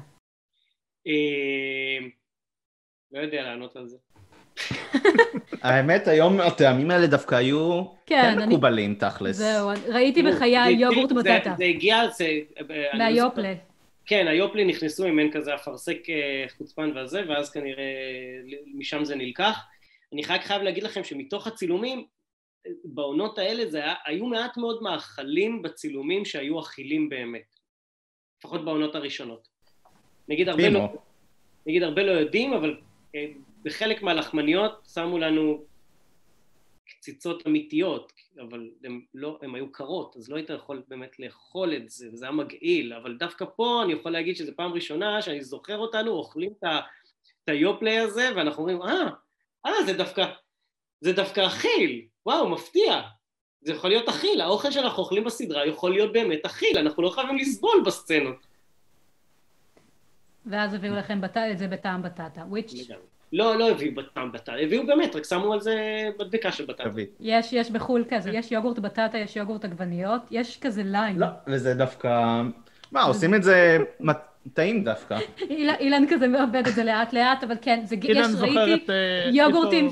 יש לו פלשבקים מהקוסטריקה. יש יוגורטים של גזר לבן, עגבניות, בטטה ועוד משהו, וכאילו אפונה אפילו נראה לי. which is צריך לייבא את זה, אני חושבת שזה דבר. היום מעריצי הפיג'מות היו אוכלים את זה, כאילו... אתה היית אוכל את זה, יונתן. לא, סתם צריך להגיד להם, הנה, זה היוגורט עם הפיג'מות, תקנו. יונתן, אתה היית אוכל את זה בלי למצמץ. לא, יש את הגבול שלי, חבר'ה. זה לא נראה ככה, אני חייב להגיד לך. נראה לי שהיית אוכל את זה בלי למצמץ. לא, יש לי בעיה נוראית של ענינות טעם. אני לא מסוגל לדברים כאלה. כן, אבל היו אומרים לך שזה פיג'מות, והיית, לא היית... לא, לא, הייתי אומר, הייתי אולי קונה את זה, שם את זה באיזה אקווריום כזה לשימור, לא הייתי אוכל את זה. או. נכון. שאלה הבאה. כן. אלירן שואל, מי המנהיג האמיתי של הלהקה? אני.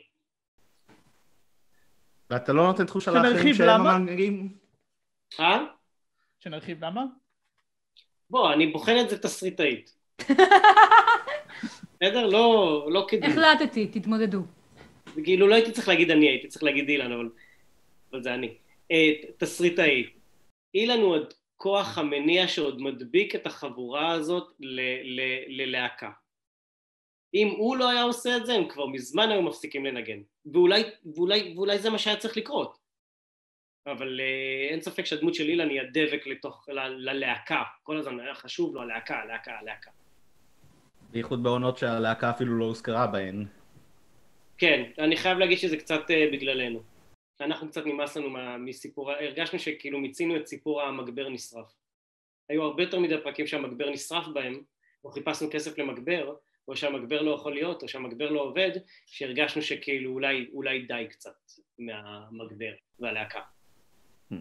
לשם שואלת, מה הפרק האהוב עליך ביותר בסדרה?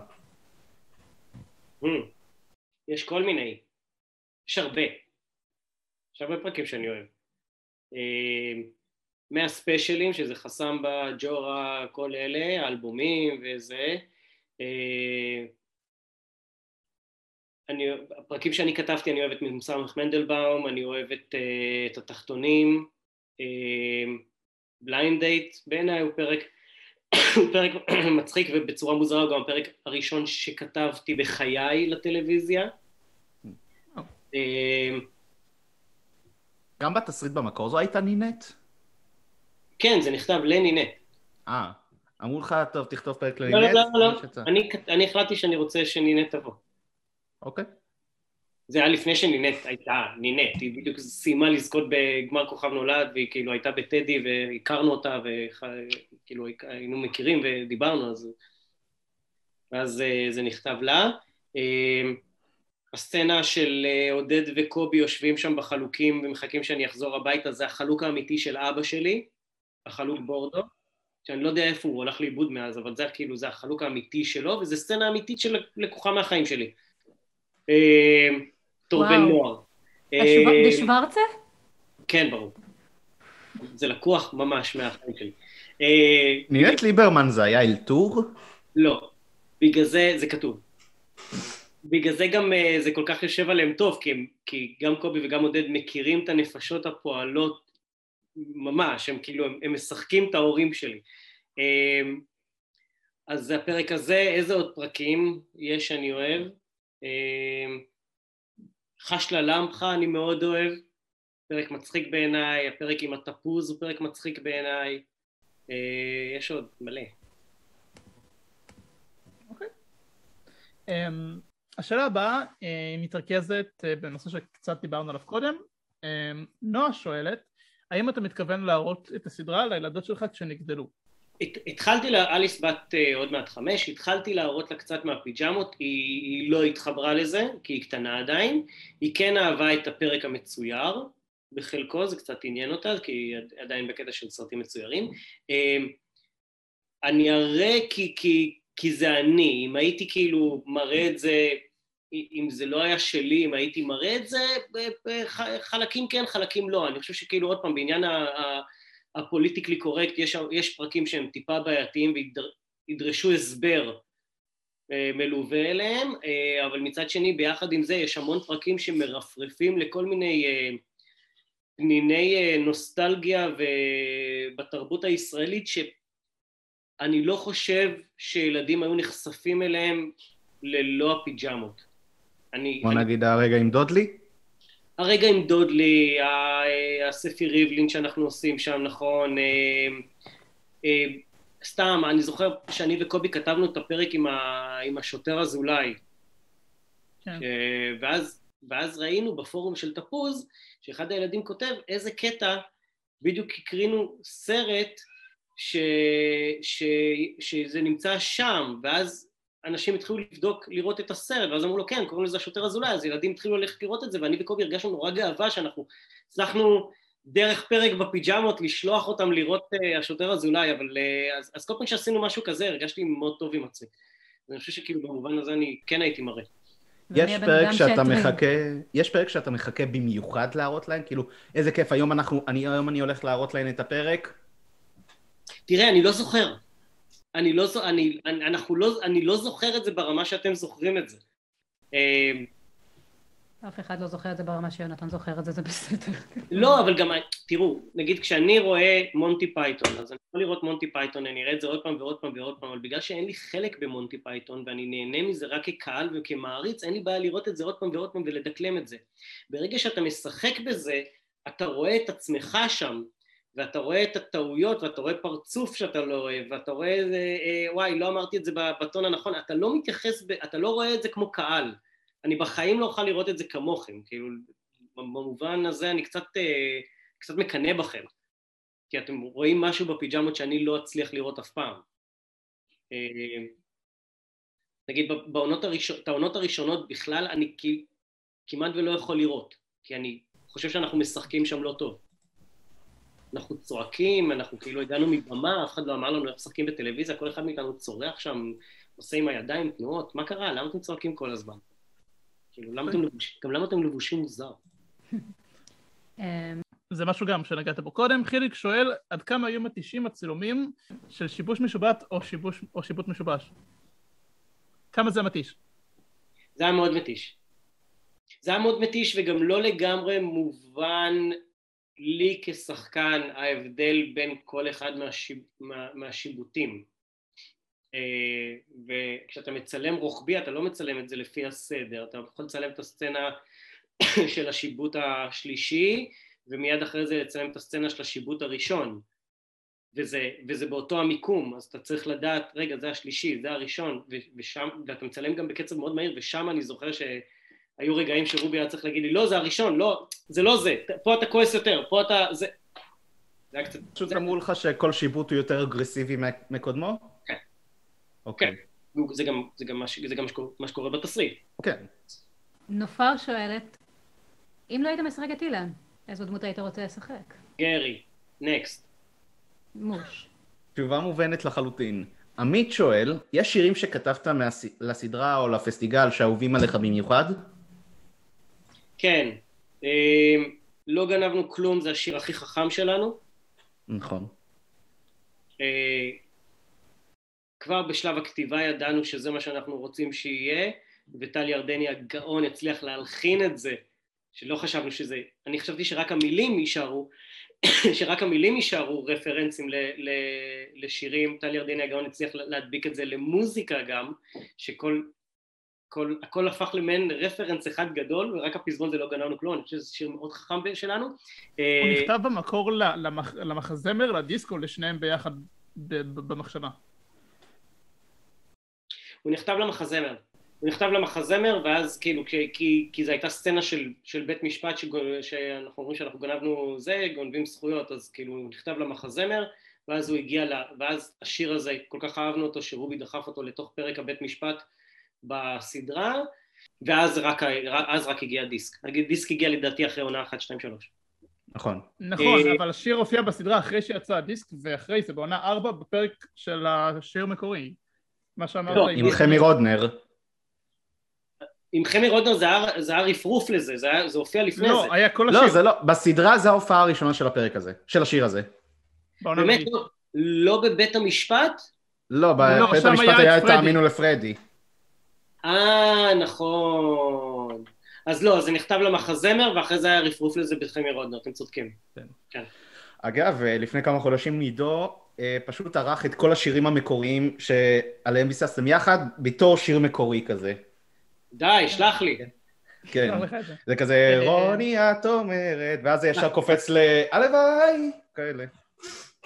שלח לי, זה מצחיק. אז זה לא גנבנו כלום, נרניה, אני מאוד אוהב את הטור צווארך זהב שחור, התקלחתי עם השרשרת, מסתבר שזה נחושת, זה בעיניי, זה אחד הבתים הטובים ביותר שכתבתי בימי חיי. במקור זה הולחן על הטור מצחך ממש אחד לאחד, זה אם תיקחו את המילים ותשאירו את זה לטור מצחך, זה יושב אחד לאחד, אבל לא היה לנו את הזכויות לטור מצחך. אז היינו צריכים להמציא מוזיקה אחרת,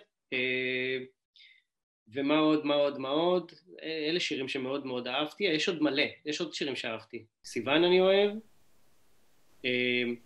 אז היה שזה היא לא מכונית, שאסתמה זה לא מכונית. כן. בקבוצה מישהו, יש מכונית שקוראים לה אסתמה, זה דבר שקיים. לא. גם, כן. היום, אולי אז לא היה. אז לא היה. עכשיו זה קיים. גדול. מה עוד אהבתי? אני גם, נגיד יוסי בניון, הנה משהו שאנשים לא יודעים, זה אילתור. אני מאלתר, אני שנייה לפני שהסצנה התחילה, אני כתבתי את זה על דף, וניגנתי את זה על הקלידים, שאפרופו הקלידים שמופיעים בסדרה בעונות הראשונות, זה הקלידים שלי מהבית בתור ילד, ואז ניגנתי את זה, וזה פשוט נכנס פנימה. זה מתחבר לזה שאתה אומר שלא היה לך אמרגן, היה לך רק אורגן קטן. נכון, זה ממש זה. אבל כן, זה נורא מצחיק שכאילו האיתור הזה נהיה שיר, ואנשים אוהבים את האיתור הזה, ואני כאילו, מה? ואז הבאתם את רוני דואני לשיר את זה בעונה 9. נכון. כן. שלא הסכימה לבוא בפרק המקורי. בפרק של, כן. של סנוקר. לדעתי זה סנוקר? כן, סנוקר. ומרגיש נהגר. הסנוקר לדעתי היא לא, הצענו לה, ואם אני זוכר נכון את הסיפור, יכול להיות שאני לא מדייק, אבל ככה אני זוכר את זה, הצענו לה, היא לא רצתה לבוא, היא טוענת שזה לא נכון, שזה לא הגיע אליה, אני חבר של רוני, אבל כאילו היא טוענת שזה לא נכון, זה לא הגיע אליה, ואז אחרי זה כעבור כמה עונות היא הגיעה לפרק. יכול להיות שבגלל זה בפרק של הישרדות עודד מדיח אותה? מדיח את רוני סופרסטאר? זה סוג של נקמה? לא זוכר, מתאים לנו. לא זוכר, יש מצב שכן. זה נשמע כמונו, אבל אני לא זוכר. שקד שואל, אם היית יכול להיכנס לראש לאחד השחקנים, מי זה היה? או שאני אנסה לך משהו הפוך, למי לא היית רוצה להיכנס לראש? לא, רוצה להיכנס לראש של קובי. וואו, זה נשמע מעניין. כן. לאיזה מהם? יש יותר מדי... יש יותר מדי ראשים. קובי יש לו... לפחות כשהוא עושה את הדמויות, יש איזה חיבור אסוציאטיבי מאוד עמוק לדברים שכאילו נמצאים אצלו, והוא קולט אותם כמו פלט החוצה, אז מאוד מצחיק לראות את זה מהצד, הייתי רוצה לשבת שם רגע בראש. היית רוצה לראות מצובר בולר המקורי נגיד. לא, דווקא פרדי. דווקא פרדי. לא הייתי רוצה להיכנס לאחד הניצבים בהמבורגרי. בייחוד הזה שחשב שהשירותים שם אמיתיים? כי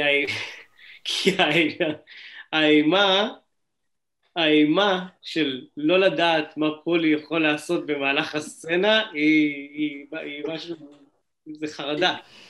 בגלל זה ויתרתם על הימים השנים, פשוט לא רחמים על האנשים. לא, זה הם לא רצו לבוא. לא, אלה שבאו חזרו הרבה פעמים, שמתם לב. כן. אלי, לדוגמה. אלי גם כתב מלא פרקים. נכון. ירין שואל, איפה יורי השרת איפה? יורי השרת זה הפרק עם הקסדות, נכון? לא, עם המכשפה. נכון. אני לא זוכר את זה בכלל. תנו לי רגע רפרנס שאני... שנת 93, חורף, חום אימים. חום אימים. יורי השרת עובר בין הכיתות, אם אפשר להרים כיסא על שולחן. נכון. ואז הוא נעלם. והכי חשוב, רחמים על יורי השרת, מה הוא עשה בזמן הקורונה, שהבתי ספר היו סגורים? תקוע שם. בעצם בסוף בפרק מה שרואים. הדבר הכי שאני כן זוכר זה חורף חום אימים, כי זאת בדיחה שלי ושל קובי שהולכת איתנו שנים אחורה. היה חורף חום אימים, אבל מאז אני לא זוכר כלום חוץ מזה. לא, בסוף הפרק גם מגלים שאתם בעצם נעלתם את יורי השרת בארון של הבית ספר ולא הוציאו אותו משם מעולם. אין לי, מה שאתה מספר עכשיו לא קיים אצלי בראש בכלל. ספיר שואלת, האם יוצא לך לחזור לצפות בסדרה מדי פעם כיום? לא. אוקיי. יש סיבה מסוימת או שאתה פשוט זה לא יוצא? יש לכם קלטות של הבר מצוות שלכם? כן. אני שרפתי את שלי. יוצא לכם מדי פעם להציץ בקלטות של הבר מצווה שלכם? אתה רוצה את התשובה האמיתית? כן. יש לזה סיבות, אבל... אז משהו לא... אז אנחנו צריכים לדבר על זה. אבל לא, אני לא צופה בזה. אבל נגיד דרך הקבוצה שלכם, אז מדי פעם כשאני גולל וכל פעם קופץ משהו, אני אומר, וואלה, נכון, זה באמת מצחיק. אילן, אבל את קלטת הבר מצווה שלך כן הראו בסדרה, אפילו לקטע קצר. אפרופו, אני לא יודע איפה היא מאז. בטח אצל עודד. הוא אצל עודד לא אצל רובי. אנחנו משערים שכל פעם שאתה אומר, אני לא יודע איפה הדבר הזה, נגיד החלוק של אבא שלך, יש לי בראש, עודד לקח את זה. ועודד גם יחלק את זה באיזה אגרלה באינסטגרם. אני יכול להבין למה אתה אומר את זה, וזה מאוד הגיוני גם. אבל עודד כל כך חבר טוב שהוא היה אומר לי. לא, אני לא חושבת שהוא יודע את זה. והיית נותן לו לשמור את זה. לא, אני אומרת, הוא לא חושבת שהוא יודע את זה. יום אחד יתגלה. סתר סודי עם מאחורי... אבל הנה, הוא עשה עכשיו סדר במחסן, הוא היה עולה על זה. אבל לא, אני לא צופה בזה בכוונה. לפעמים, אבל אני כן מוצא את עצמי גולל בפיד ורואה דברים שאתם מעלים כאילו בקבוצה, ואני כאילו עומד עם עצמי ואני עושה...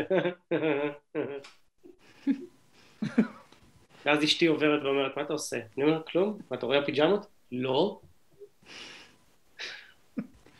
אביחי שואל, אחרי כל ההכרזות, האם בסוף חזרת לנתניה? זו השאלה בו. בסדר גמור, אין לי מה להגיד לו על זה. חושב אחרי סיום הסדרה אילן עבר חזרה לנתניה או שהוא נשאר בתל אביב? אילן לא יחזור לנתניה. הוא רוצה, אבל נתניה לא רוצה שהוא יחזור. לא, הוא לא באמת רוצה.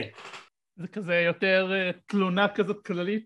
כן, זה כאילו קצת כמו שהאבא שלי, כל פעם כשהייתי מעצבן אותו והייתי ילד קטן והיינו מעצבנים אותו, הוא אומר, טוב, אני עוזב את הבית. והיה הולך וטורק את הדלת ומתחבא מאחורי הדלת. אז אותו דבר, זה היה אותו עיקרון. למה? אני הייתי עושה את זה, נראה לי אני מזהה, כאילו נטיות של אבא שלך.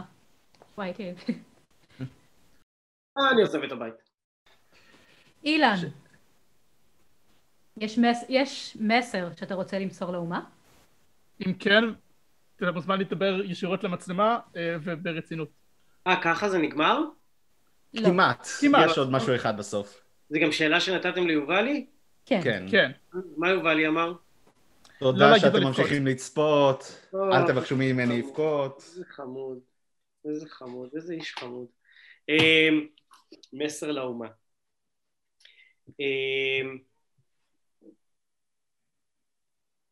בשביל מה אנחנו צריכים את זה? בוא פשוט נקפל את הפודקאסט. אני יודע מה להגיד לכם, אני לא מבין בשביל מה אתם צריכים את זה, באמת. כאילו, קפלו את הדברים ותחזרו לאנשים צריכים לחזור. יומי, באמת נחזור לעולם לפני הקורונה. אבל רגע, שנייה, אני לא יכול, אם יובל היה כזה חמוד, אני לא יכול. תודה שאתם צופים ותודה שאתם כאילו מעריצים וממשיכים... זה שזה ממשיך לחיות, הפיג'מות ממשיך לחיות, זה בעיקר בזכותכם, אנחנו כבר, אין לנו חלק בזה, זה כבר, אנחנו עשינו את שלנו וזה ממשיך לנסוע, ואתם אלה שמסיעים את האוטובוס הזה למרחקים ולכמה שאתם תצליחו לסחוב את זה, זה לשם הוא ייסע, זה הכל אתם כרגע. אז תודה רבה על זה. תודה רבה לך. לא יודע, אני מדמיין עכשיו יש לי ויז'ואל כזה, שכל מה שסיפרת, אתה, אילן, ואתה, עודד וקובי, יושבים בבית אבות, פתאום מגיע זקן אחר, שמעו, גדלתי עליכם. יכול להיות. בדיוק לא מזמן, היה לי רעיון עם יובל לעשות מעין סרטון לאינטרנט, שאנחנו יושבים על ספסל, ופתאום מגיע באמת, אנחנו יושבים על ספסל ליד בית גיל הזהב, מגיעים על הסקנים, ואומרים, גדלנו עליכם, כן, גדלנו עליכם, בוא תצטלם איתי, לנכד? לא, לא, בשבילי. אני רוצה, אפשר, כאילו, to cast אימא שלי לזה? כן. בעניין. יש, אוקיי, אנחנו שמחים לגבי זה. יש לנו קאסטינג מאמן. יש לנו מלא דברים שאנחנו מתכננים גם לעתיד של הפודקאסט הזה.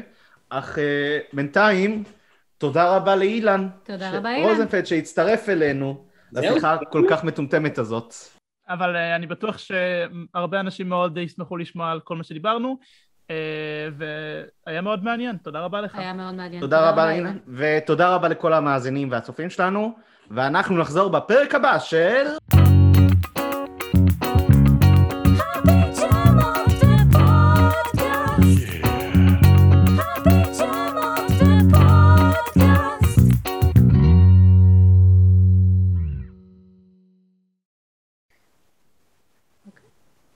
זהו. אני אוהב את השקט של אחרי התשובות. אז אני אעבור לשאלה הבאה. זה בקאטים. אני אוהב את זה. עידו פתח מערכת שלמה לסידור מצלמות. אני חושב ש... לעריכה של זה. עידו, אתה עורך את זה אחרי זה? כן. זה הזמן שלך להכניס קליפ של כל המבטים שלכם אחרי שאני מסיים תשובה. נעשה פרק שלם על זה. פרק שלם עולה זה. שים את המילה האחרונה שלי מכל תשובה, ואז שים את המבטים שלהם. אני אעשה את זה. בבקשה.